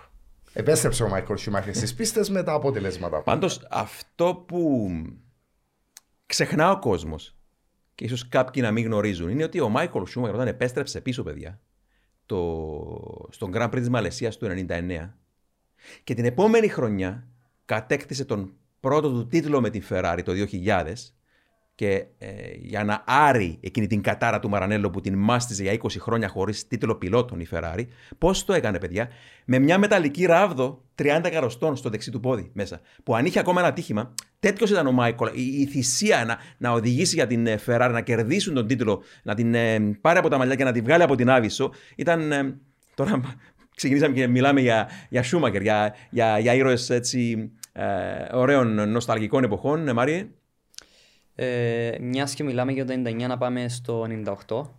Μια χρονιά πιο πίσω. Μια χρονιά πιο πίσω. Το, ε, ίσως ο μοναδικός αγώνας που κερδίθηκε από τα Pits μαζί, με, μαζί με ένα stop and go penalty. Συγκεκριμένα... Ε, έξυπνη στρατηγική του Ross Brawn. Έξυπνη στρατηγική του Ross Brawn. Ε, συγκεκριμένα τότε είχε γίνει ο Μάικλ Σούμαχερ είχε προσπεράσει τον Αλεξάνδερ Βουρτς κάτω από ε, κίτρινες σημαίες όπου ε, οι αγωνοδίκες του είχαν δώσει ένα stop and go penalty δύο-τρεις γύρους πριν από το τέλος. Τον Αλεξάνδρ Βούρτς της Benetton. Της Benetton, ναι. Ε, το τι είχε κάνει η Ferrari ήταν ότι τον είχε φέρει τον Μάικλ Σούμαχερ στον τελευταίο γύρο στο να εκτελέσει το stop and go penalty. Σύμφωνα με τον κανονισμό. Σύμφωνα με τον κανονισμό, ναι. Συγκεκριμένα όμως η γραμμή τερματισμού ήταν πριν μπει ο Μάικλ Σούμαχερ στον καρά της Ferrari. Άρα συγκεκριμένα πέρασε την γραμμή τερματισμού, κέρδισε τον αγώνα. Και έκτισε και, και την ποινή του. Έκτισε και την ποινή του. Κάτι το οποίο ο δεύτερος ήταν ο Μίκα Χάκινεν με την uh, McLaren Mercedes. Ω γνωστό ο Ρον Ντένι ε, είχε εκφράσει προς την FIA ότι αυτό είναι λάθος κανονισμό. Πρέπει να εκτελέσεις τον κανονισμό ενώ όσο γίνεται ο αγώνας, όχι αφού τελειώσει ο αγώνας. Γιατί συγκεκριμένα ο, ο Σούμαχερ τελείωσε τον αγώνα και μετά εκτέλεσε τον κανονισμό αλλά ως ε, πανέξυπνος Ροσπρόν είχε βρει έναν ε, loophole, το λεγόμενος κανονισμός, που λέει ότι αν δώσεις έναν πέναλτι ε, στα τελευταία στάδια του αγώνα, πλέον το πέναλτι αναιρείται και ο Μάικλ Σούμαχερ πήρε την, νομίζω την πρώτη του νίκη στο Silverstone το 98. Ναι, πέτυχε τρεις. Ναι. Ε, ήταν η πρώτη του. Ναι. ναι. Ε, Πάντως, ε, το τετραπέραδος και ο Ροσμπρόν που δεν μίλησαμε πολύ για αυτόν ε, φέτος, ε, να πούμε εδώ ότι και αυτό αξίζει χωρίς να αφαιρούμε οτιδήποτε από το, από το μεγαλείο του Μάικλ Σούμερ, ε, ήταν μαζί του στις 88 από τις 91 νίκες του ε, και στους 7 παγκόσμιους τίτλους του, διότι ξεκίνησαν μαζί δύο στην Μπένετον και είπαμε το, το, το να, να δράσεις επιτόπου στην κούρσα και να πάρεις τέτοιες αποφάσεις όπως έπαιρνε ο Ρος Μπρον συχνά. Ποιος θα ξεχάσει την ίδια χρονιά, νομίζω το 98, η στρατηγική των τεσσάρων στάσεων ε, στην Ουγγαρία ναι. που κέρδισε την, ε, την, ε, την κούρσα ε, έδρασε και επιτόπου για να εξοντώσουν την McLaren Mercedes ναι. με παραπάνω pit stops, άλλαξαν το σχέδιο στη μέση του αγώνα ναι. και ε, άφησαν τους πάντες άφωνους μαζί για τη McLaren. Ναι, που συγκεκριμένα ο προηγούμενος αγώνας νομίζω ήταν στη Γαλλία κέρδισαν τον αγώνα με ένα λιγότερο πίστο. Ναι, ναι, ναι. Λιγότερο πίστο από τον ανταγωνισμό. Από τον ανταγωνισμό ναι. που τους, ε, το που... flexibility, αυτό που είχε ο Ρο Μπρον. Δηλαδή, εκείνη τη μέρα στη Γαλλία που λες, αποφάσισε να κάνει ένα pit stop λιγότερο. Που... Ναι. Και μιλάμε για pit stop τα οποία δεν δούλευαν η στρατηγική με τη λογική να τα κάνεις. Στη Γαλλία ένα λιγότερο, στην Ουγγαρία ένα παραπάνω. Και, και να πούμε εδώ και τη συμβολή του Μάικολ. Του ζήτησε να καλύψει τους τελευταίους, δεν θυμάμαι τώρα, 20, λιγότερο από 20 γύρους νομίζω, ένα δευτερόλεπτο αναγύρω να είναι πιο γρήγορος Ναι. από τη McLaren για να μπορέσει να κερδίσει την κούρσα και το έκανε. Ναι. Που θα ήθελα να πω κάτι για το pit stop. Συγκεκριμένα έχει κάνει ένα λιγότερο pit stop. Ο Ρον Ντένις Στη Γαλλία. Στη Γαλλία. Απλά αναφέρθηκε ότι γι' αυτό είχε κερδίσει, γιατί είχε κάνει ένα λιγότερο pit stop. Που στο επόμενο αγώνα στην Ουγγαρία κάνει ένα περισσότερο pit stop και λέει ο Ρος προς τον Ρον Ντένις, τώρα έχω κερδίσει με ένα περισσότερο pit stop. Τι γίνεται. Μόνο με ένα Michael Schumacher μπορούσε να κάνει αυτό. Η σχέση που έχουν οι πιλότοι με κάποιους ε, μηχανολόγους ισχύει και σ- στο σήμερα. Ε, Αυτός ήταν και ο λόγος που δεν μετακινήθηκε ο Σερ Λουίς Χάμιλτον στη Ferrari το 2019 ή το 2020, δεν θυμάμαι ακριβώς τη, τη χρονιά. Τα είχε βρει σε όλα με τη Ferrari με μισθόν αστρονομικό, το αστρονομικό ποσό των 50 περίπου εκατομμυρίων μάλιστα. Έχει και ένα supercar, συγγνώμη, hypercar της Ferrari ο Σερ Λουίς Χάμιλτον στη συλλογή του με μοναδικό χρώμα. Δεν το έχει άλλος. Έχει μια άλλα Ferrari βαμμένη σε άλλο χρώμα. Συγγνώμη, μιλούσα πριν για εξαψήφια, μιλάμε για επταψήφια τελικά. Ο Σερ Λουίς παίρνει Νούμερα. τα ψήφια ανά αγώνα. Επταψήφια Ανά ανά αγώνα. ανά αγώνα. Ανά Πλέον. αγώνα, πλέον. Πόσα- Ευτυχώς, που- πόσα- ευτυχώς που, ευτυχώς που ο Φιλ Χιλ έχει αποχωρήσει από αυτόν τον κόσμο, γιατί αν το μάθαινε. Είστε έτοιμοι. Μπορείτε να πάτε όπου θέλετε, όποτε θέλετε, ό,τι καιρό κι αν κάνει. Γιατί τα ελαστικά Michelin προσφέρουν επιδόσεις που φτιάχτηκαν να διαρκούν. Ανακαλύψτε τα ιδανικά ελαστικά για εσάς σε εξουσιοδοτημένους μεταπολιτές σε όλη την Κύπρο. Για περισσότερες πληροφορίες καλέστε στο 7777 1900. Με τη σφραγίδα ποιότητας τη CTC Automotive. Απλά σκεφτόμενος ο Ασκάρη με δύο πρωταθλήματα 52-53, πόσα διψήφια μάλλον έπαιρνε από τη Ferrari. Ε, Ο, τώρα, μας φέρει- ο Chris Amon έλεγε ότι ε, έπαιρνε μισθό. Συγγνώμη, Σπύρος, δεν άκουσα. Όχι, μάλλον- δεν υπάρχει ε, πρόβλημα. ε, έπαιρνε. Δεν θυμάμαι τώρα πόσες χιλιάδες, μερικές χιλιάδες και λέει ε, συν, παίρναμε επιπλέον, επιπρόσθετα κάποια α, vouchers α, για γεμίσματα δωρεάν βενζίνης από τα παρτίδα της Shell. λέει. Και αυτό, και ξενο, ξενοδοχεία, ε, διατροφή, όλα τα πληρώναμε λέει από την τσέπη δεκαετία του 60 όταν ήταν πιλότος της Ferrari. Αλλά έλεγες για το επταψήφιο νούμερο που εισπράττει Ναι. ανά αγώνα ο Ανά- Χάμιλτον. Ανά αγώνα εκτός οι χορηγίε. Εκτός Ακόμα. χορηγίε. Ναι. ναι. και οι διαφημίσεις. Και, ναι, ναι, και οι διαφημίσεις. Και οι μελλο- τα μελλοντικά τους σχέδια για Πώς να είναι. γίνει αστέρας τηλεοπτικός. Τηλεοπτικός. Θα το δούμε και στα σινεμά το Σερ Λουίς. Τα είχε βρει σε όλα με τη Ferrari στο οικονομικό σκέλος. Ο Σεβάστιαν Φέτελ είχε συμβόλαιο με τη σκουτεριά τότε. Άρα θυμάμαι καλά, πρέπει να ήταν το 19 που Το έγινε 19. αυτό. Όπως το είπες στο προηγούμενο podcast. Στο, το 19, ναι. Ε, η συμφωνία ήταν να στείλουν τον Σεβάστιαν Φέτελ στη Mercedes και να μετακινηθεί ο Χάμιλτον στη Ferrari. Γιατί χάλασε η μεταγραφή είναι απίστευτος ο λόγος. Ο ίδιος ο Χάμιλτον όμως το αποκάλυψε το γιατί. Δεν δέχτηκε η Mercedes να αποδεσμεύσει κάποιους μηχανικούς που είχε ζητήσει τότε ο Χάμιλτον να πάμε μαζί τους στη Ferrari. Και θυμάμαι αυτό με τον Ρόσμπρον και ορισμένους άλλους τεχνικούς που μετακινήθηκαν από την Μπένετο στη Ferrari με τα γνωστά αποτελέσματα του Παιδιά, Michael Schumacher. αυτό είναι πολύ σημαντικό. Ε, το γνωρίζω αυτό γιατί όταν πήγανε στη Ferrari και μιλάς για τον, ε, από την Benetton στη Ferrari και μιλάς και για τον Ross Brown και για τον Michael Schumacher και για τον Rory Byrne, τον Νοτιοαφρικανό, τον ε, Σχεδιαστή. εξαίσιο σχεδιαστή της ε, Ferrari. Ε, Επέστρεψε στη Ferrari; Επέστρεψε. Ως Φέτος- Μα, σύμβουλος. μα ο, Έχει επιστρέψει ο ο σύμβουλος. Ρόρι Μπάιν αφιπηρέδησε παιδιά πριν από 20-25 χρόνια. Πήγε με τη γυναίκα του να, ε, να, να ζήσει για πάντα, δεν θυμάμαι τώρα πιο εξωτικό νησί, για να κάνει το αγαπημένο του χόμπι κατάδυση και κάθε χρόνο καταφέρνει η Ferrari και τον φέρνει πίσω ως συμβουλάτορα. Και έχω χάσει το λογαριασμό πραγματικά. Νομίζω πως ακόμα είναι συμβουλάτορας. ακόμη είναι, ακόμη. ακόμη είναι. Λοιπόν, άρα τότε όμως όταν πήγαν στην Ferrari, τέλη του 90, αυτοί. Εντάξει, να βάλουμε. ο- Εντάξει, ενώθηκαν με τον Ζαν Τότ, που ήταν διευθυντής της Ferrari, να πιστώσουμε εδώ και τον Λούκα Ντιμοντεζέμολο, τον μόνο Ιταλό που έφερε μέσα αυτούς όλους στην Ferrari, ε, τον Ζαν Τότ, τον Γάλλος ως διευθυντή, τον Ροζ Μπρόνο Βρετανό τεχνικό διευθυντή, τον Ρόρι Μπάιρν νοτιοαφρικανό ως σχεδιαστή, τον Μάικλ Σούμαγερ Γερμανό ως πιλότο και συμφώνησαν αυτοί οι πέντε άντρες, ε, όπως είχα μάθει ε, μετά από χρόνια, να μην αφήσουν κανένα να τους διασπάσει, ούτε άνθρωπο ούτε χρηματικό ποσό. Έτσι ώστε έμειναν εκεί στη Ferrari μέχρι που πήραν εκείνου του πέντε συνεχόμενους τίτλους από το 2000 μέχρι το 2004 και ε, ε, πάντοτε ξέρουμε, Σπύρο, πως η σταθερότητα στη Φόρμουλα 1 και Μάριε, είναι αυτό που κάνει τη διαφορά σε μια ομάδα η οποία λειτουργεί άψογα και δεν ε, αλλάζει συχνά είτε τα πόστα των, ε, των στελεχών της είτε οτιδήποτε άλλο. Ναι, να αναφερθούμε ότι ε, στη Φόρμουλα 1 είναι ίσως το μοναδικό άθλημα ε, που είναι το teamwork, είναι η ομάδα. δεν είναι απλά ένας πιλότος μεταφέρεται από μία ομάδα στην άλλη. Υπάρχει μία ομάδα πίσω του από το φυσιοθεραπευτή, από τον race engineer, από τους μηχανικούς που όλοι αυτοί έχουν μία χημεία. Ε, συγκεκριμένα αναφέρω για τη McLaren το πώς δουλεύα στα pit stops, μιας και μιλάμε για teamwork.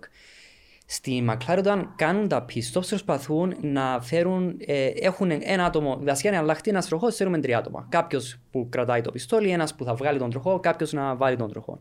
Στη McLaren όταν έκαναν τα rehearsals τα λεγόμενα, τις δοκιμές τους στα pit stops, ε, που να αναφέρω ότι το record pit stops το είχε η McLaren στο MTC στο 1.8 πριν από 5 χρόνια όπου στους αγώνες η Red Bull. Ε, συγγνώμη, 1-8. Δευτερόλεπτα. Όσο παίρνει δηλαδή να κάνεις. Ναι. Να ανοιγοκλείς τα Όσο μάτια σχεδόν, ανοιγοκλείς αλλάζουν τα τέσσερα μάτια. λάστιχα. Ακριβώς. Ε, είχαν το πιο γρήγορο πίστο, αλλά επειδή δεν έχει γίνει σε αγώνα, δεν θεωρείται το πιο γρήγορο πίστο που νομίζω ότι είχε κάνει κάποια φάση Η Red η Bull. Red Bull ε, αρκετά χρόνια πιο μετά. Ναι. Αλλά ανεπίσημα σ- το είχε η McLaren ε, στον καράσι στο MTC. Είναι ότι βάζαν τους οδηγούς, τους, ε, τους mechanics να αλλάζουν τους τροχούς, να κάνουν το pit stop και μετά τους έβαζαν σε ένα rotation ώστε να βρουν ποια χημεία δούλευαν περισσότερο. Δηλαδή, μπορεί εσύ να ήσουν ο stabilizer, αυτός που κρατάει το μονοθέσιο δεξιά και αριστερά, οι λεγόμενοι stabilizer για να μπορούν να, Να μην κουνιέται. να μην κουνιέται. Μπορεί να, να ήσουν ένα stabilizer για 5-10 αγώνες, αλλά στην τελική να δεις ότι είχες καλύτερη χημεία με το να αλλάζεις τον τροχό μαζί με έναν άλλο συνάδελφο. Που είναι καθαρά Τέλεια. η χημεία ε, όπου όλοι πάμε μαζί είναι ένα teamwork. Τώρα, μου φέρνεις στο μυαλό άλλες εποχές από τη McLaren. Η McLaren, η παλιά αυτοκρατορία του Ρον Ντένις, αν πας πάλι με τα pit stops, αν πας πίσω αρχές δεκαετίας του 90, προσπαθώ να θυμηθώ τώρα τον Grand Prix, νομίζω ήταν Grand Prix της Πορτογαλίας το 91 περίπου εκεί, όταν μπήκε η Williams του Mansell μέσα, παιδιά, έκανε μια γρήγορη στάση αλλαγής για λάστιχα. Τότε γρήγορο σήμαινε 5, 6, 7 δευτερόλεπτα. Κάνει τη στάση, φεύγει το αυτοκίνητο με τρεις τροχούς. Και έγινε ένα λάθος εκεί. Ε, δεν μπήκε η βίδα πάνω στον τροχό. Και πώς δεν μπήκε η βίδα, τι, τι συνέβη μάλλον εκεί. Ανακάλυψαν όλοι σιγά σιγά, α, μάλλον να το πούμε από την πλευρά της Williams, πρωτού πάμε στη McLaren που τα έκανε όλα στην εντέλεια εκείνη την εποχή με τα pit stop και έμαθαν από τη McLaren, είναι ότι α, αν πάρουμε τον κάθε τροχό ξεχωριστά, ε, υπάρχει ο τεχνικός που κρατάει το, το λάστιχο, το, το, το φρέσκο, υπάρχει ο άνθρωπος ο οποίος αφαιρεί Το παλιό. το παλιό λάστιχο και υπάρχει και ο άνθρωπος ο οποίος κρατά το αεροπίστολο για να βιδώσει τη βίδα. Όποιος τελειώνει τη δουλειά του από αυτούς τους τρεις κάθε λάστιχο, σηκώνει πάνω το χέρι του. Σωστά; Ναι. Λάθος. Για την τότε επ- εποχή της Φόρμουλα 1. Στη McLaren, στη McLaren σήκωνε το χέρι του πάνω μόνο ο άνθρωπος που έκανε την τελευταία δουλειά. Αυτός που κρατούσε το αεροπίστολο σήκωνε το χέρι. Διότι, ο, τι έγινε με τον Μάνσελ εκεί; Ε, αφαιρέθηκε το παλιό λάστιχο, σήκωσε χέρι πάνω ο τύπος. Μπήκε το νέο λάστιχο, σήκωσε και αυτός πάνω χέρι. Και ο άλλος προσπαθούσε ακόμη με το αεροπίστολο να βάλει την βίδα, δεν μπήκε η βίδα. Ο άνθρωπος που κρατά το λεγόμενο γλειφιτζούρι, το lollipop, είδε στην κάθε γωνιά ε, περίπου ή έβλεπε χέρια. Δεν, δεν μετρούσε τρία κάθε πλευρά. Είδε χέρια στην κάθε γωνιά, σήκωσε το γλειφιτζούρι, έφυγε ο Μάνσελ με τρία λάστιχα. Η McLaren όμως από τότε, παιδιά, τα είχε όλα προγραμμαρισμένα στην εντέλεια. Να σηκώνει το χέρι του πάνω μόνο ο άνθρωπος που κάνει την τελευταία δουλειά. Ε, Και, και αυτός είναι επαγγελματισμός πριν από 30, 30, 32, 31 χρόνια. Συγκεκριμένα θέλω να πω ότι στη, στη McLaren υπάρχει ομάδα pit stops. Όχι αυτοί που κάνουν τα pit stops. Υπάρχει ε, μια ομάδα ανθρώπων λεγόμενη pit stops engineers που η δουλειά τους είναι να εξελίσσουν τα pit stops. Το πώς δουλεύουν τα pit stops, να εξελίξουν τα pit stops από πλευράς ε, tools, τα λεγόμενα που χρησιμοποιούν οι ομάδες. Ε, Επίσης, να αναφέρω ένα γεγονός στη McLaren όταν ε, ο τρόπος που δουλεύουν τα pit stops, αρκετοί λένε πώς μπορεί η ομάδα να κάνει ένα pit stop σε δύο δευτερόλεπτα. Μόνο ο χρόνος να σκεφτεί τι κάνεις παίρνει περισσότερο από το pit stop. Το τι είχαν κάνει στη McLaren είχαν βάλει κάμερες στο pit stops όταν κάναν κάποια παρασκηνιακά pit stops στο MTC όπου τους είχαν βάλει να κάνουν έναν rehearsal, ένα pit stops και μετά τους είχαν δείξει στη κάμερα, σε slow motion, τι έκανα. Κανείς δεν θυμόταν από το pit stop crew τι έκανε. Ούτε οι κινήσεις γιατί είναι από συνείδηση που γίνεται το pit stops. Τόσο μπορεί γρήγορα γίνεται η όλη ενέργεια να γίνει ένα pit stop στη Φόρμουλα 1 που είναι πολύ πιο γρήγορο από το χρόνο που θέλει το μυαλό σου να αντιληφθείς που είχαν δείξει τους μηχανικούς, τους μηχανικούς συγκεκριμένα ότι σήκωσες το πιστόλι, δεν πήγε, το ξαναδοκίμασες που ο μηχανικός δεν θυμόταν καν ότι γίνει κάτι τέτοιο. Απίστευτο. Είναι πραγματικά εντυπωσιακό το πόσο έχουν προχωρήσει Ε, Και η χορογραφία αυτή των pit stops. Να αναφέρω- Λέγαμε για το, στο προηγούμενο podcast ότι ο Γκόρτον Μάρι επινόησε ο άνθρωπος ε, τις τάσει για ανεφοδιασμό, έκανε τα πάντα, ό- ό- ό,τι, ό,τι μπορούσε, αλλά δεν είχαν περισσότερους από 8 μηχανικούς στο κάθε Grand Prix για να, για να αλλάξουν τα λάστιχα όπως τα αλλάζουν σήμερα και να ανεφοδιάσουν. Και βεβαίως, Τώρα Ξέρεις θε- πόσο άλλαξε η Φόρμουλα 1 σε σχέση με τη δεκαετία του 50 και του 60 που αναφέραμε πριν, όταν περνούσαν οι εξατμίσεις γύρω από το λεπτό τείχομα του πιλωτηρίου; Σήμερα τα μονοθέσια, και πραγματικά είναι εντυπωσιακό αυτό που θα πω, είναι τόσο γερά, τόσο καλά, τα, τα κοκ, δηλαδή την μπανιέρα που είναι μέσα ο πιλότος, σταματούν σφαίρα σε εξεπαφής πυροβολισμού. Τόσο καλά είναι. τα- Αλεξίσφαιρα, δηλαδή. Αλεξίσφαιρα. Όπως είναι άλλωστε εδώ και πολλά χρόνια, δεν θυμάμαι πότε τώρα, είναι αλεξίσφαιρα και τα ίδια τα, τα, τα αντεπόζητα καυσίμου. Ναι, είναι. Οπωσδήποτε. Θυμάμαι το ατύχημα του Γκέρχαρτ Μπέρκερ το 89 στο καταραμένο εκείνο σημείο που θα σκοτωνόταν ο Σένα το 89 στην Ήμολα με τη Φεράρι ο, ο Μπέρκερ ε, Σπύρο. Οι φίλοι μας θα διαρωτούνται σήμερα γιατί το 2020 ο Ρωμαίν Γκροζάν όταν χτύπησε στο Μπαχρέιν πήρε το μονοθεσίο φωτιά δεν έσπασε το και ο ντεπόζι των καυσίμων. Έσπασαν ε, οι μπεκέρε και πήρε φωτιά. Να μην νομίζει ο κόσμος ότι δεν σπάζει, είναι, είναι αλεξίσφαιρο. Και ξέρεις, ε, η Φόρμουλα, ε, η Φόρμουλα 1 πάντοτε ε, δείχνει το δρόμο και σε υπόλοιπη, αυτό, α, υπόλοιπη βιομηχανία. Αν θυμάμαι καλά, το Concord νομίζω κατασκεύαζε ποιος, η British Aerospace μαζί με τους Γάλλους και όταν έγινε το τελευταίο ατύχημα, το, τη τελευταία πτήση που είναι το ατύχημα και άρπαξε κάτι από ό,τι διάβασα από τον διάβολο το Concord που έριξε προς τα πάνω και νομίζω τρύπησε τον τεπόζιτο καυσίμου ε, και εκεί ε, ε, ήταν λίγο πολύ πρωτόγωνα ε, σε κρίση με τη Φόρμουλα 1 η τεχνολογία αυτών των αεροσκαφών και έμαθαν από τη Φόρμουλα 1 σιγά σιγά ε, που σίγουρα η Φόρμουλα 1 γνωρίζεις Μάριο ότι Ναι. Α, να αναφέρω κάτι ότι ε, συγκεκριμένη εταιρεία που κατασκευάζει αεροπλάνα, πάρα πολύ διάσημη εταιρεία, επιβατικά αεροπλάνα, χρησιμοποιούν ECU τα οποία παίρνουν από η, η British Aerospace όχι, ε, αυτή εννοείς η Airbus. Α, η Airbus, συγκεκριμένα. ναι. Ε, παίρνει τεχνολογία Φόρμουλα 1 για τα μαύρο κουτί, το ECU. Όπου, Στο- όπου η Φόρμουλα 1 πλέον έχει φτάσει και στο, Ο δικός σου στον αέρα. κλάδος. Ναι. Σχετικά με το ατύχημα του Μπέρκερ το 89, Δημήτρη, που με είχες ρωτήσει, Ναι. είναι φρικτές εικόνες που δεν θέλει κανένας μας να τις θυμάται, ούτε φυσικά να, να επαναληφθούν. Και ευτυχώς η Φόρμουλα 1 έχει κάνει άλματα στο συγκεκριμένο θέμα. Ναι, ναι, πραγματικά. Μιλώντας προηγουμένως για τον Μάικολ Σούμαχερ όμως, και εκείνη το, το, το, το τρομερό του comeback που έκανε στη Μαλαισία το τέλος του 99, που ήρθε πίσω και παράδοσε όχι μία φορά, αλλά δύο φορές την αρχηγία στον Έντι Έρβαϊν, τον ομό σταυλό του, ο οποίος βέβαια ήταν ο μόνος πλέον που μπορούσε να παλέψει για τον τίτλο ενάντια στον Μίκα Χάκινεν και τον έχασε τελικά τον τίτλο ο, ο, ο Έρβαϊν. Ε, να πούμε εδώ ότι στην. Ε, ε, πολλοί είπαν μετά από εκείνη την επιστροφή του Μάικολ Σούμερ πως αυτό ήταν το πιο σπουδαίο. ε, ο πιο- ήταν, ήταν, αυτός είναι ο σπουδαιότερος πιλότος όλων των εποχών. Και χωρίς να μει- μειώνω τον Μάικολ Σούμακερ, διότι ήρθε πίσω, είπαμε, με εκείνη τη ράβδο στο πόδι του, ε, που ήταν επικίνδυνο, ένας άθλος από μόνος του. Αλλά αν πας πίσω δεκαετία του 30 και 20, υπάρχουν αμέτρητες ιστορίες για τον θρελικό Τάτσιο Νουβολάρη, το πώς κατάφερε να κερδίζει αγώνες με σπασμένα πλευρά. Για παράδειγμα, μιας και μιλάμε για, για Grand Prix στη Βρετανία, το 1938 στο Grand Prix του Ντόνιγκτον, δεν ήταν Βρετανικό Grand Prix, αλλά ήταν στην Αγγλία, το λεγόμενο Grand Prix του Ντόνιγκτον. Νομίζω τέσσερις φορές πήγαν εκεί οι βολίδες του 30 και μιλάμε τώρα δεκαετία του 30, οι βολίδες της Mercedes και της Auto Union σχεδόν χάιδευαν το φράγμα των 600 ύπων με ελαστικά πλάτους μοροσυκλέτας, με στεφάνι τιμονιού τόσο λεπτή και σκληρή όπως ένα ε, κλαδί τέλος πάντων, απίστευτες υπερβολίδες, 300 και πλέον χιλιόμετρα τελική ταχύτητα και ο Νουβολάρης στα προκριματικά κτύπησε με ένα ελάφι, πάνω σε ένα ελάφι, το σκόρωσε δυστυχώς το ζώο και έσπασε τα πλευρά του και βεβαίως ο Νουβολάρη, ως Νουβολάρη που ήταν, απλά έδεσε τα πλευρά του Μπήκε στο πιλωτήριο την επόμενη μέρα και τι έκανε, παιδιά, κέρδισε την κούρσα. Και αυτό το πετύχαινε, αν διαβάσεις βιογραφίες του Νουβολάρη, και υπάρχουν αρκετές βιογραφίες από μάρτυρες. Ε, είναι κάτι που πετύχαινε συχνά και με την, μοτοσ...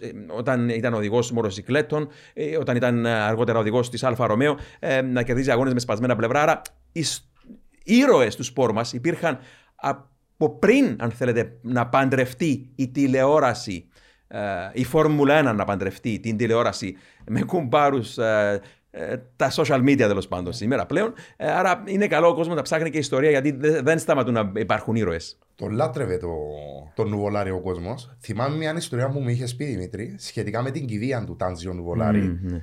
όταν ο ίδιος ο Ένζο Φεράρι προσπαθούσε να βρει πού θα γινόταν η κηδεία, Την, τελικά ε- το την βρήκε. εκκλησία. Την εκκλησία. Τελικά το βρήκε έγκαιρα. Και κάποιος χωρικός εκεί που τον θαύμαζε τον Νουβολάρη, χωρίς να ξέρει τον Ένσο Φεράρι, του είπε: Κύριε, καλά κάνατε που ήρθατε, διότι τέτοιοι άνθρωποι δεν γεννιούνται σήμερα. Τόσο σπουδαίος το, ήταν. είπε ο αυτός Τάντζιο στο, Νουβολάρη. το είπε αυτός στον Έντζο Φεράρι, παιδιά. Δηλαδή δεν αναγνώρισε τον Έντζο Φεράρι, ο, εκεί ο, ο, ο συμπολίτης βασικά του, στη Μάντοβα του Τάτσιο Νουβολάρη και του είπε αυτά που λες, «Ε, καλά κάνατε που ήρθατε κύριε μου, γιατί τέτοιος άνθρωπος δεν θα ξαναγεννηθεί ποτέ. Ναι. Ο Νουβολάρη πιστεύω ήταν ο πιο γρήγορος πιλότο από τους πιο γρήγορους, ίσω και, ο- ίσως και ο πιο γρήγορος που είχαμε σε, σε αγώνες Grand Prix. Να αναφέρουμε ότι έτρεχε μαζί με μια χελώνα. Είχε πάντα σήμα του. Ναι. Ταρταρούκα. Μια, μια ε, χελώνα. Που του δόρισε ο γνωστός ποιητής της Ιταλίας, ο Γκαμπριέλε Ντανούντσιο, ως γούρι. Ναι, που τε- το, ε, ο συσχετισμός είναι ότι ο πιο γρήγορος άνθρωπος στον κόσμο έτρεχε έχοντας το πιο αργό ζώο ε, πάνω στη φανέλα του.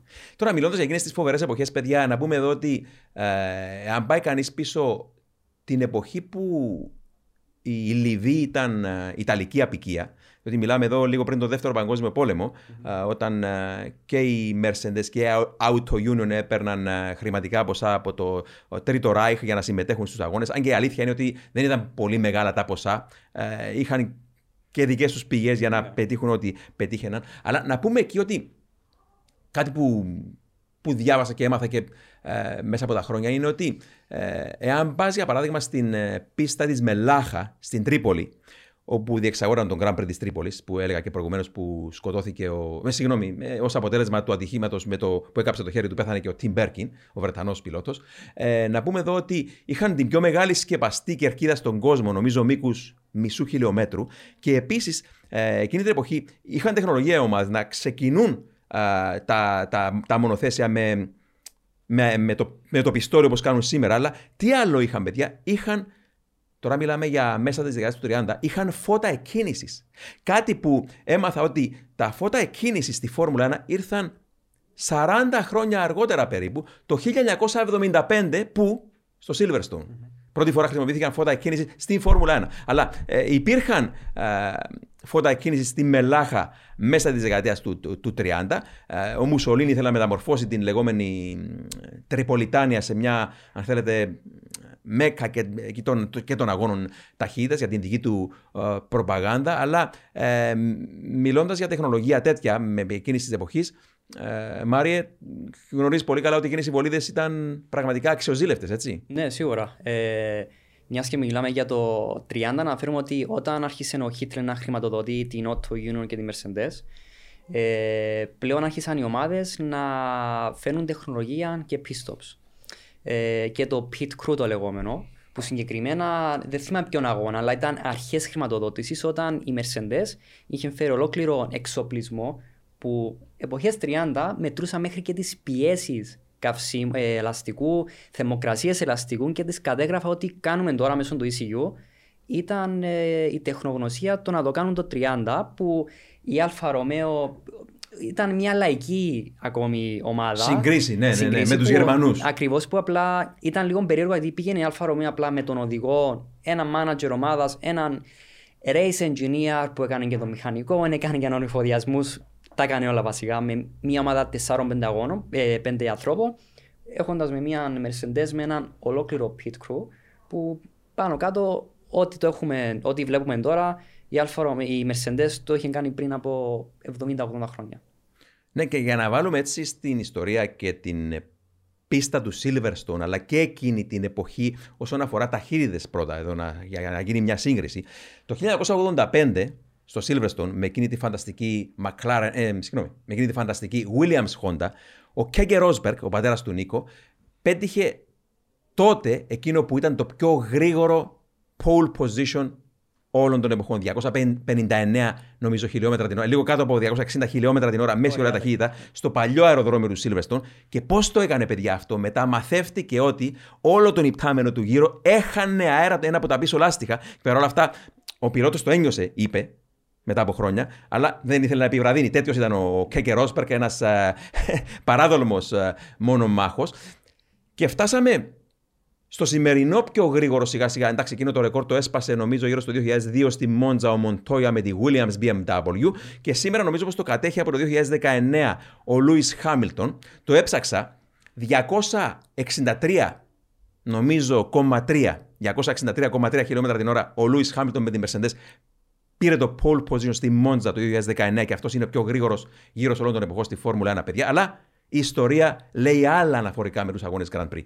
Εάν πάμε ακριβώς 85 χρόνια πίσω, στο μαγικό 1937, με εκείνες τις βολίδες τη Mercedes και τη Auto Union, με τους 600 ύπους, και πάρουμε τον Grand Prix του Άβου στο Βερολίνο, πίστα περίπου τώρα δεν θυμάμαι πώ, αλλά γύρω στα 20 χιλιόμετρα μήκος, Εκείνος ο εξαίρετος πιλότος, ο Γερμανός, ο Μπέρντ Ρόσμεϊερ, ένας ακροβάτης, ο Ζιλ Βιλνεύ της εποχής του, παιδιά, σημείωσε έναν γύρο με την Auto Union που είναι πόσο, είναι 20 χιλιόμετρα ακόμα πιο γρήγορος από το ρεκόρ του Χάμιλτον. 85 ε, χρόνια προηγουμένως.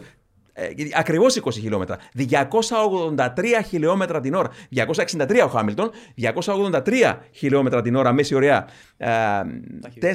ταχύτητα ο Μπέρντ Ρόσμερ. 4 λεπτά και 4 δευτερόλεπτα για να κάνει σχεδόν 20 χιλιόμετρα. Βασικά η πίστα του Άβους ήταν ε, στο Βερολίνο, στο Ανατολικό Βερολίνο.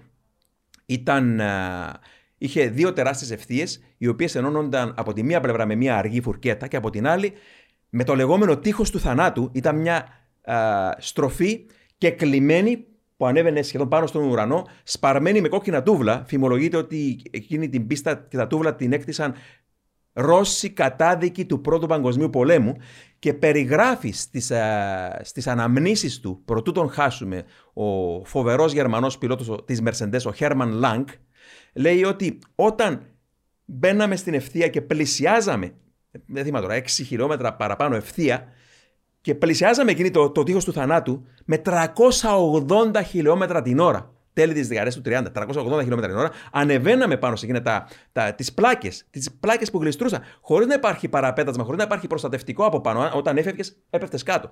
300, και λέει, περιγράφεις στη, στη βιογραφία του και λέει ότι ένιωθες ως πιλότος μαχητικού αεροσκάφους, γιατί στην αριστερή πλευρά έβλεπες γη και στη δεξιά πλευρά έβλεπες ουρανό, λέει και έστριβαν με εκείνες τις τρομακτικές ταχύτητες και ο Μπέρντ Ρόσμεϊερ, παιδιά, 283 χιλιόμετρα την ώρα το 37.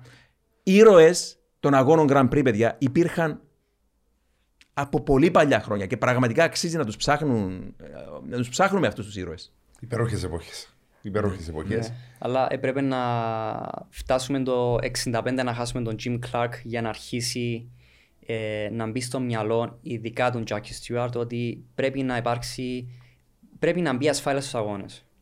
Ένας Jim Clark, Μάριο, ο οποίος έχει και τέσσερις συνεχόμενες νίκες ναι. στο Silverstone, κάτι που έχει ισοφαρίσει μόνο ο Λούι Χάμιλτον. Ναι. Κέρδισε πεν, ε, έξι, φορές, έξι φορές σύνολο, το, βασικά από το 60 μέχρι το 67, φυσικά αγωνίζουν το 68 μέχρι που χάσανε. Το 68 σκοτώθηκε, σκοτώθηκε. νωρίς τη χρονιά, δεν αγωνίστηκε στο Βρετανικό ναι, Grand Prix. Ακριβώς, αλλά οι 8 full χρονιές που αγωνίστηκε στην Φόρμουλα 1 κέρδισε το Αγγλικό Grand Prix 6, ε, 6 φορές.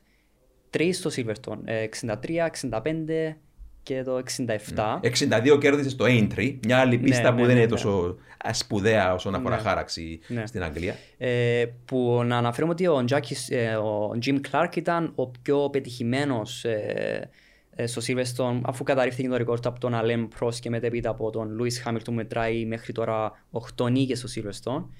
Ε, απλά να πω μια μικρή ιστορία για το 67 συγκεκριμένα που ε, το 67 νομίζω και 68 η υπερδύναμη στη Φόρμουλα ήταν η Μπράβα.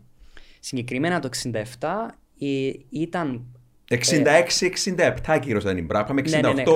Έγειρε λίγο προς uh, Λότους πλευρά. Ναι, ναι, ναι, 66-67 που ήταν η υπερδύναμη Μπράχαμ. Συγκεκριμένα το 67 ε, ήταν πρωτοπόρος στον αγώνα ο Jim Clark, 80 γύρι το Silverstone, ε, Λίτερ πρώτη θέση και τους 80 γύρους πίσω του ένας Ντένι Χαλ με μια μπράβα που ήταν υπερδύναμη το οποίο κρατήθηκε στην αρχηγία για όλους τους γύρους κέρδισε τον αγώνα ε, που είναι κάτι παρόμοιο το τι είχε περάσει ο, τι είχε, ε, την εμπειρία του Άιστον Σένας στο Μονακό το 1992 που είχαμε μιλήσει σε ένα παλιό podcast για το πόσο μάχημος ήταν ο Άιστον Σένα μαζί με έναν Νάιτζελ Μάνσελ η ιστορία είναι η ίδια και επαναλαμβάνεται στη Φόρμουλα 1, από αυτό έγινε το 67 συγκεκριμένα στο Silverstone. Και αυτό πας πίσω, Μάριε, 55 χρόνια πίσω. Α, να πάω κι εγώ 45 χρόνια πίσω. Ποιος έκανε τον τεπούρο του στο Silverstone το 77, 1977, ο Gilles Villeneuve. Και είχαν εκείνο τον τεπούρο το οποίο όλοι παραμιλούσαν και όσοι σήμερα το συζητούν. Ε, είπαμε, το παλιό στρατιωτικό αεροδρόμιο του Silverstone τότε είχε ε, την Cops, μετά ήταν η Beckett's, πολύ πιο απλή στροφή, τη Hangar Straight, την Stowe, την Clap, ε, την Abbey και η Woodcote και ερχόντουσαν πίσω και ήταν εξαιρετικά γρήγορη πίστα, λίγο πολύ όπως είναι γρήγορη η Μόντζα με εκείνο το σκεπτικό, πιο απλό, απλή χάραξη. Και είδαν τον Gilles Villeneuve να κάνει τον τεπούρο του στη Φόρμουλα 1 ως άγνωστος νεοφερμένος, φορώντας ακόμα ριστολή από τη Φόρμουλα Atlantic, με την McLaren Ford τότε ως τρίτη συμμετοχή. Yeah. Να πούμε εδώ, ως τρίτη συμμετοχή μαζί με τον James Hunt και τον Jochen Mass, οδηγώντα ένα μονοθέσιο της προηγούμενης χρονιάς, απαρχαιωμένη δηλαδή McLaren, και να το βλέπει ο κόσμος και να σπινάρει πάνω στην πρώτη στροφή, να σπινάρει πάνω στη δεύτερη στροφή, να σπινάρει πάνω σχεδόν σε όλες τις στροφές της πίστας και να λένε όλοι τι κάνει αυτός ο τρελάρας. Και τι έκανε λοιπόν, παιδιά, ο Ζιλ. Λέει, έχω μια ευκαιρία στη ζωή μου να πετύχω στη φόρμουλα και θα το αποδείξω, λέει. Και ξεκίνησε ανάποδα, εκεί όπου ο συνηθισμένος νεοφερμένος ξεκινά από χαμηλά και σιγά σιγά βρίσκει το κράτημα, βρίσκει το όριο και ανεβαίνει. Αυτός ξεκίνησε ανάποδα, παιδιά. Έστριβε στροφές με 250-280 χιλιόμετρα την ώρα, πέρα από το όριο. Αν ήταν το κράτημα στα 280, ο Βιλέ περούσε με 285. Έκανε πυρότα το αυτοκίνητο. Να τονίσουμε εδώ, σύμφωνα με μαρτύρε, ότι δεν χτύπησε πουθενά όταν έκανε τις πυρουέτες. Ε, δεν επανέλαβε ποτέ πυρουέτα πάνω στην ίδια στροφή. Απλά τη μάθαινε και όταν συγχρόνισε το μυαλό του και είδε που σταματούν οι πυρουέτες και ξεκινά το κράτημα, εκείνο το επιβράδυνε στο μυαλό του, εκείνο το καρέ στον χωροχρόνο που δείχνει ε, αυτό, αυτό ακριβώς το πράγμα. Πότε σταματάει η πυρουέτα και ξεκινά το κράτημα. Και το πέτυχε αυτό και όλοι παραμιλούσαν για αυτόν τον πιλότο, ο οποίο προκρίθηκε τελικά, νομίζω, ένατος και θα τερμάριζε πολύ ψηλά στους πόντους αν δεν εξαπατώταν τελικά από ένα λανθασμένο προβληματικό κοντέρ που έδειχνε λάθος θερμοκρασία στο, στο πιλωτήριο. Και ήταν το The Natural Debutant, όπως τον είπαν ο Γιλ με αυτό το φανταστικό, ακροβατικό ντεπούτο που δεν τόλμησε να κάνει άλλος κανείς. Η παρακαταθήκη της Φόρμουλα 1. Mm-hmm. Ήρωες. Ναι, πραγματικά. Ε, άλλη ιστορία, Μαρία. Silverstone. Ε, ε, να πάμε δύο χρόνια πιο μετά, το 69 η νίκη του Jackie Stewart στο Silverstone. Με την Tyrrell Matra. Με την, με την Matra, με κινητήρα Cosworth. Ε, το τι θέλω να πω σε αυτόν τον αγώνα δεν είναι ότι ο Jackie Stewart κέρδισε το Silverstone, ότι ε, προσπέρασε με γύρω όλους στην πίστα, ακόμη το δεύτερο, τρίτο. Όσοι έχουν τελειώσει τον αγώνα, τους έχει περάσει με ένα γύρο τουλάχιστον το δεύτερο και κατά σειρά τους υπόλοιπους. Παρέθεση, η αλήθεια να λέγεται ότι έκαναν τρομερή μάχη με τον Γιώχεν Ρίν τη Λότου σε εκείνη την κούρσα και αν δεν είχε ένα πρόβλημα με το πίσω του πτερίγιο. Ναι, ναι, ναι. Α, είναι αυτό που θα λέγε. Ναι, αυτό που θα λέγα. Ότι, ε, Ενώ δεν θα, δεν θα δερμάριζε μπροστά ένα γύρο τελικά, αν ναι, δεν είχε ναι, το πρόβλημα ο ναι, Ρίν. Ναι, ναι, ε, όπου ήταν πάλι υπερδύναμη Λότου με τον Γιώχεν Ρίν, που συγκεκριμένα ε, λόγω του slipstream αντάλλαζαν ε, θέσεις συνεχώς. Ε, με αποτέλεσμα σε κάποια φάση που αντάλλαζα με το slipstream το πίσω πτερίγιο της, ε, της πτέρυγας της Lotus ε, ήταν λίγο, είχε ξεκολληθεί με αποτέλεσμα να χτυπάει στον αριστερό πίσω τροχό. Ειδικά στη γρήγορη δεξιά φουρκέτα άρχιζε να χτυπάει τον τροχό που συγκεκριμένα έχει κάνει σινιάλο ο Τζάκι Στιούαρτ στον Γιώχεν Ριντ για να του δείξει ότι το, το τι γίνεται στο πίσω, το οποίο ε, το είχε δει από τους Σε κάποια φάση λέει ο Στιούαρτ είχε δηλώσει σε μια συνέντευξη ότι τον πλησίαζε, παιδιά, άλλες εποχές, δηλαδή αθλητοπρέπεια, τον πλησίαζε για να του δείξει το πρόβλημα. Ναι. Γιατί αν έσκαζε τότε λάστιχο στη Φόρμουλα 1, ήσουν νεκρός. Ναι. Που αυτό είχε αντιληφθεί μετά που του είχε δείξει ο Τζάκι Στιούαρτ και ο Γιώκεν Ριντ ότι πρέπει να μπει στα pits, που φυσικά μπήκε στα pits για να γίνει η επιδιόρθωση και κερδίσει τον αγώνα ο Τζάκι Στιούαρτ. Τώρα που είπες ένα γύρο μπροστά από τους υπόλοιπους, Ποιος άλλος το πέτυχε αυτό, αλλά στο Silverstone σε πιο τρομακτικές συνθήκες. Το 1988 ο Άιρτον Σένα, απίστευτος παιδιά, ξεκίνησε η κούρσα με ε, pole position της Ferrari, ήταν ένα-δύο ο, ο Μπέρκερ με τον Αλμπορέτο και στο Σαββάτο που ήταν στεγνό, προκρίθηκε η Ferrari ένα-δύο. Νομίζω ήταν η μοναδική φορά τη χρονιά εκείνη που πήραν pole από τη McLaren η Ferrari στο Silverstone. Πήραν την νίκη στη Μόντζα η Ferrari, άλλη ιστορία αυτό αργότερα, τη μοναδική τους που δεν κέρδισαν οι McLaren. Ε, και Την επόμενη μέρα έβρεξε και όλοι γνωρίζουμε τον Άιρτον Σένα στη βροχή.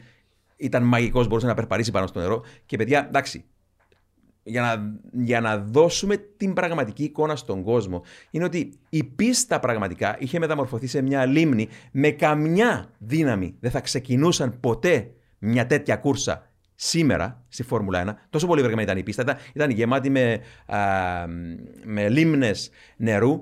Α, ο Πρόστ στάθμευσε το μονοθέσιο στα πιτς γιατί φοβήθηκε για τη ζωή του και είπε δεν μπορώ άλλο να οδηγήσω. Ο Σένα βεβαίω συνέχισε, άφησε όλους τους άλλους ένα γύρο πίσω. Και κάτι που θα, ξε- δεν δεν θα ξεχάσω ποτέ, γιατί άκουγα εκείνο τον αγώνα ζωντανά στο ραδιόφωνο του BBC. Επειδή ήταν το Βρετανικό Grand Prix στην Κύπρο τότε, ε, το είχαν βάλει ολόκληρο το, το- και το ακούγαμε.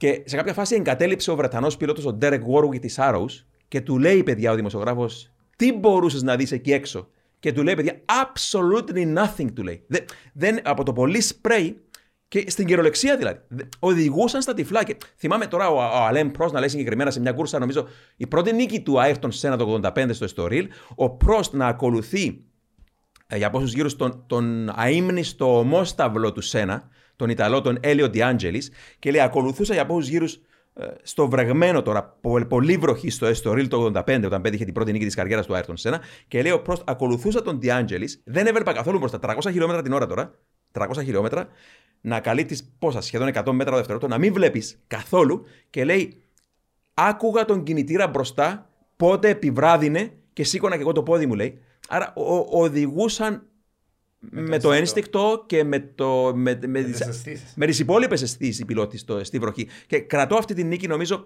από τα Grand Prix τα οποία τουλάχιστον έστω είδα στην τηλεόραση ή άκουσα στο ραδιόφωνο. Για μένα είναι η πιο σπουδαία νίκη στο Silverstone 88 η νίκη τους σε ένα με την ε, McLaren Honda.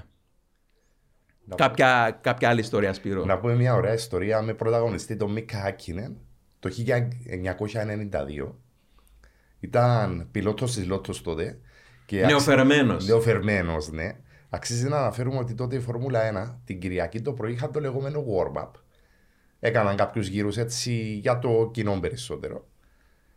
Ε, δεν ήταν όπως το Σάββατο και απλά την Κυριακή ξεκινούσε ο αγώνας, υπήρχε το warm-up. Ε, πάντα στο Silverstone να τονίσουμε ότι η κίνηση είναι φρικτή. Το traffic που υπάρχει πριν τον αγώνα. Το είχε υπόψη το αυτό ο Χάκινε. Είχε πάει σε συγκεκριμένη πίστα να αγωνιστεί με φιλοξενούμενο ένα φίλο του. Έχοντας αυτό στο μυαλό του ο Μίκα ότι υπάρχει φρικτή κίνηση, άρα δεν πρέπει να αργήσει να φύγει από το ξενοδοχείο για να πάει στο Silverstone, έβαλε ξυπνητήρι. Είπε και στο φιλοξενούμενο του που κοιμόταν σε χωριστό δωμάτιο να βάλει ξυπνητήρι. Δυστυχώς, λέει ο ίδιος σε συνέντευξή του, ε, δεν άκουσα το ξυπνητήρι ή το άκουσα και το έκλεισα κατά λάθος. Δυστυχώς δεν ξύπνησε ούτε ο φιλοξενούμενος. Μόλις είχα καταλάβει τι έγινε, είχα κατατρομοκρατηθεί. Μιλούμε για 20 λεπτά τώρα διαφορά, δεν μιλούμε για δύο ώρες. Βιαστικά ε, ξεκίνησα, αντίθηκα, ε, ξύπνησα το φιλοξενούμενο, πήγαμε στο αμάξι να πάμε. Φαντάζομαι τι έγινε τώρα. Ε, Φρικτή κίνηση λέει, φρικτή. Ε, λέω θα χάσω την κούρσα, θα χάσω τον GP. Είμαι διαγωνιζόμενος και θα χάσω τον GP. Σκεφτόμουν τι να κάνω κατά τη διάρκεια της διαδρομής. Είδα έναν αστυνομικό με μοτοσυκλέτα στα αριστερά του δρόμου και τον παρακάλεσα να με βοηθήσει. Α, το ρώτησα αν γινόταν να μπω στη λωρίδα έκτακτης ανάγκης για να κόψω την κίνηση να μπορέσω να πάω. Ε, Σπύρο, παρέθεση. Ω Φιλανδός, ρώτησε αστυνομικό. Αν ήταν ο Αλεζή ή κάποιος άλλος, δεν θα ρωτούσε αστυνομικό. ο Μίκα ρώτησε. Του είπε ο αστυνομικός εντάξει. Μπήκε στη λωρίδα έκτακτης ανάγκης, στη λεγόμενη Λέα, και ξεκίνησε να πάει στην πίστα. Πίσω του είδε κάποια στιγμή κάποια μοτοσυκλέτα να τον ακολουθεί με το φάρο. Θεώρησα ότι ήταν για να με βοηθήσει. Ανέπτυξα ταχύτητα. Έφτασα στην είσοδο του Σιλβεστών, έρχεται η μοτοσυκλέτα μπροστά, κατέβαινε ο αστυνομικός, ζήτησε τα στοιχεία μου για εξακρίβωση στοιχείων. Του λέω, μα είχα ρωτήσει τον αστυνομικό, δεν με ενδιαφέρει αν είσαι ο Νάιτζελ Μάρσελ. Θέλω τα Who στοιχεία do σου. you think you are, Nigel Marcel? Του τα έδωσα τα, τα στοιχεία, μου είπαν ότι μόλις είχα παρανομήσει, μου έβαλε χειροπέδες και με πήρε στο κρατητήριο. Εγώ είχα ασπρίσει από το φόβο μου που ήταν να χάσω το GP, δεν μου επέτρεψαν ούτε τηλέφωνο, με βάζω στο κρατητήριο και λέω του εαυτού μου. Απίστευτο. Ο Μικ Χάχ είναι στη φυλακή. Τι θα κάνω; Εν τω μεταξύ η Μακλάρεν άρχισε να το. Η, συγγνώμη, η Lotus άρχισε να τον αναζητεί και να μην το βρίσκει που είναι. Τη Lotus τότε με αρχηγό τον ε, Peter Collins, τον διευθυντή τον Αυστραλό. Ναι, ήταν ο Κόνης τότε. Ε, τελικά του, επέστρε, ε, του επέτρεψαν του Χάκινεν να κάνει το τηλέφωνο. Είπε την ιστορία της Lotus, έτρεξαν οι άνθρωποι, τώρα αποφυλάκησαν, έτρεξε στο GP τελικά μετά από όλη αυτή την περιπέτεια. Εξαιρετική ιστορία, Σπύρο. Την είχε πει ο ίδιος στο F1 Legends. Ok. Ο, ο ίδιος, από τον ίδιο το Δεν την έμαθα. γνώριζα αυτή την ιστορία καθόλου. Ε, Μάρια, μια έτσι τελευταία ιστορία γιατί μας πιέζει ο χρόνος από σένα. Ε, να μείνουμε σε Nigel Mansell. ε, να αναφέρω την ιστορία του 87 στο Silverstone που ε, για αρκετόν κόσμο ε, θεωρείται ίσως η πιο επικίνδυνη στο, στον Grand Prix, το οποίο συσχετίζεται μαζί με τον ε, Ουγγρικό Grand Prix το 98 με τον Michael Schumacher και θα εξηγήσω γιατί. Συγκεκριμένα ε, έτρεχα για τη Williams ο Nigel Mansell μαζί με τον Nelson Piquet, οι οποίοι μονοπόλησαν το, τον αγώνα. Το τι είχε γίνει ότι οι, τα, δεν θα κάναν κανένα pit stop, ότι θα τελείωναν τον αγώνα χωρίς pit stops. Σε κάποια φάση ο Nigel Mansell ένιωσε κραδασμούς ε, στο, στο μονοθέσιο, έτσι μπήκε στα pits. Εξερχόμενος από τα pits, είχαν μείνει γύρω στους 28 γύρους, λιγότερο από 28 γύρους. Ήταν ήδη 30 δευτερόλεπτα πίσω από τον Nelson Piquet. Ε, το τι έπρεπε να κάνει ήταν να κερδίζει ένα δευτερόλεπτο ανά γύρο. Τελικά, στην, ε, τρεις γύρους πριν από το τέλος, στη στο στροφή, εκεί που είχε σπάσει το πόδι του Michael Schumacher το 99, ε, προσπερνάει τον, ε, τον Nelson Piquet, κερδίζει τον αγώνα με τρίτο στο podium ε, τον Ayrton Senna που τον πέρασε με ένα γύρο με τη Lotus, δεύτερος ο Nakajima που τον πέρασε με δύο γύρους Και εκείνος με τη Lotus, ο Νακατζίμα. Εκείνος με την Lotus το ίδιο. Ε, συγκεκριμένα νομίζω ήταν η πρώτη φάση, η πρώτη εμπειρία του Nigel Mansell στο να κάνει το cool down lap, να μπει στα pits με όλων το, τους θεατές που είχαν εισβάλει, Εισβάλει, ναι. στην πίστα που είχε γίνει και το 92 επίσης. Ε, είχαν εισβάλει όλοι στην πίστα. Ήταν που- πολύ πιο έντονο ακόμα το 92. ναι, ήταν πολύ πιο... Υπάρχει στο YouTube ο κόσμος Ναι, να ναι, δει ναι, το ναι, ναι. πόσο έχουν εισβάλει στην πίστα με αποτέλεσμα η, Lotu, η, η Williams του Nigel Mansell να σταματάει. Θεώρησαν ότι είχε απλά είχε σταματήσει επειδή μπήκε ο κόσμος στα, πι- στο, στην πίστα. Συγκεκριμένα σταμάτησε για το λόγο ότι είχε βάλει τον κινητήρα σε qualify mode σε συν 100 ύπους είχε καταρρύψει το ρεκόρ 6 φορές το ρεκόρ πίστα σε 30 γύρους. Ε, Είναι η, η κούρσα που έλειωσαν τα πιστόνια νομίζω. Από πάνω ναι, είχαν. ναι, ε, είχε, ο, ο, ο κινητήρας είχε κάνει έκρηξη. Γι' αυτόν είχε σταματήσει Ναι. στη μέση της πίστας, γιατί ήταν στο qualify mode. Και επίσης, όταν η μηχανική της ε, William, της Honda συγκεκριμένα, είχα διαβάσει στον υπολογιστή μέσω του ECU, είχαν βρει, βρει ότι ήταν πλην 2,5 γύρους ε, εκτός από, Εκτός καυσίμου. ε, εκτός καυσίμου Το σκαυσίμου. Που ήταν και το διάσημη ατάκα του Nigel Mansell που είχε πει ότι ε, το να τρέχεις στο, στο Silverstone το πλήθος μπορεί να σου δώσει κάποια έξτρα δέκατα. Ένα δευτερόλεπτο ένα ανά γύρο. δευτερόλεπτο ανά Ε, γύρο, Που ο λόγος που θα αναφέρω είναι ότι το ίδιο είχε κάνει και ο, Νάι- ο Μάικλ Σούμαχε στην ε, Ουγγαρία όταν ήθελε 18 δευτερόλεπτα, θέλει να κάνει ένα δευτερόλεπτο έξτρα γύρο, Ανά γύρο. ανά γύρο, που όταν ο Ross Brawn του είχε ε, πει Μάικλ για να κερδίσουν τον αγώνα πρέπει να κερδίσεις ένα δευτερόλεπτο ανά γύρο, ο Μάικλ Σούμαχερ απλά απαντάει «Ok». Τέλεια. Απλά να συμπληρώσω και εγώ με τον ε, Μάνσελ την μανούβρα τη συγκεκριμένη που έκανε πάνω στον Νέλσον Πικέ που λες το 87 για να κερδίσει ε, τον Grand Prix της Βρετανίας. Πάνω στην ε, στο ερχόμενος από μισό λεπτό πίσω από τον ομόσταυλό του τον Νέλσον Πικέ. Έκανε εκείνη τη μανούβρα που αργότερα την έκανε σήμα κατά τεθέντου. Εκείνη τη μανούβρα προσποίησης. Κινήθηκε πρώτα από την εξωτερική ε, και μετά, συγγνώμη, πρώτα εσωτερική, μετά εξωτερική και μετά ξανά εσωτερική και στριμώχτηκαν εκεί τα δύο μονοθέσια και τον, τον τσάκωσε στον ύπνο τον, τον, τον Πικέ. Να τονίσουμε ότι οι σχέσεις των δύο πιλότων δεν ήταν καθόλου καλές. Δεν ήταν καλές, ναι, ναι, ναι, ναι, ναι. Λοιπόν, θα έχουμε τον χρόνο να μιλήσουμε σε μελλοντικό podcast. Έχουμε κάτι για τη Σουζούκα σχετικά. Θα έχουμε. Με τους δύο. Ναι, ναι, να πούμε στο μέλλον. Λοιπόν, παιδιά, σας ευχαριστώ για άλλη μια φορά. Να ανανεώσουμε το ραντεβού μας σε περίπου ε, δύο εβδομάδες από τώρα. Ε, Να ευχαριστήσουμε για άλλη μια φορά την, ε, τα ελαστικά της Michelin και την εταιρεία CTC Automotive για την στήριξη του podcast και μέχρι να τα πούμε την επόμενη φορά οδηγείτε όλοι με ασφάλεια.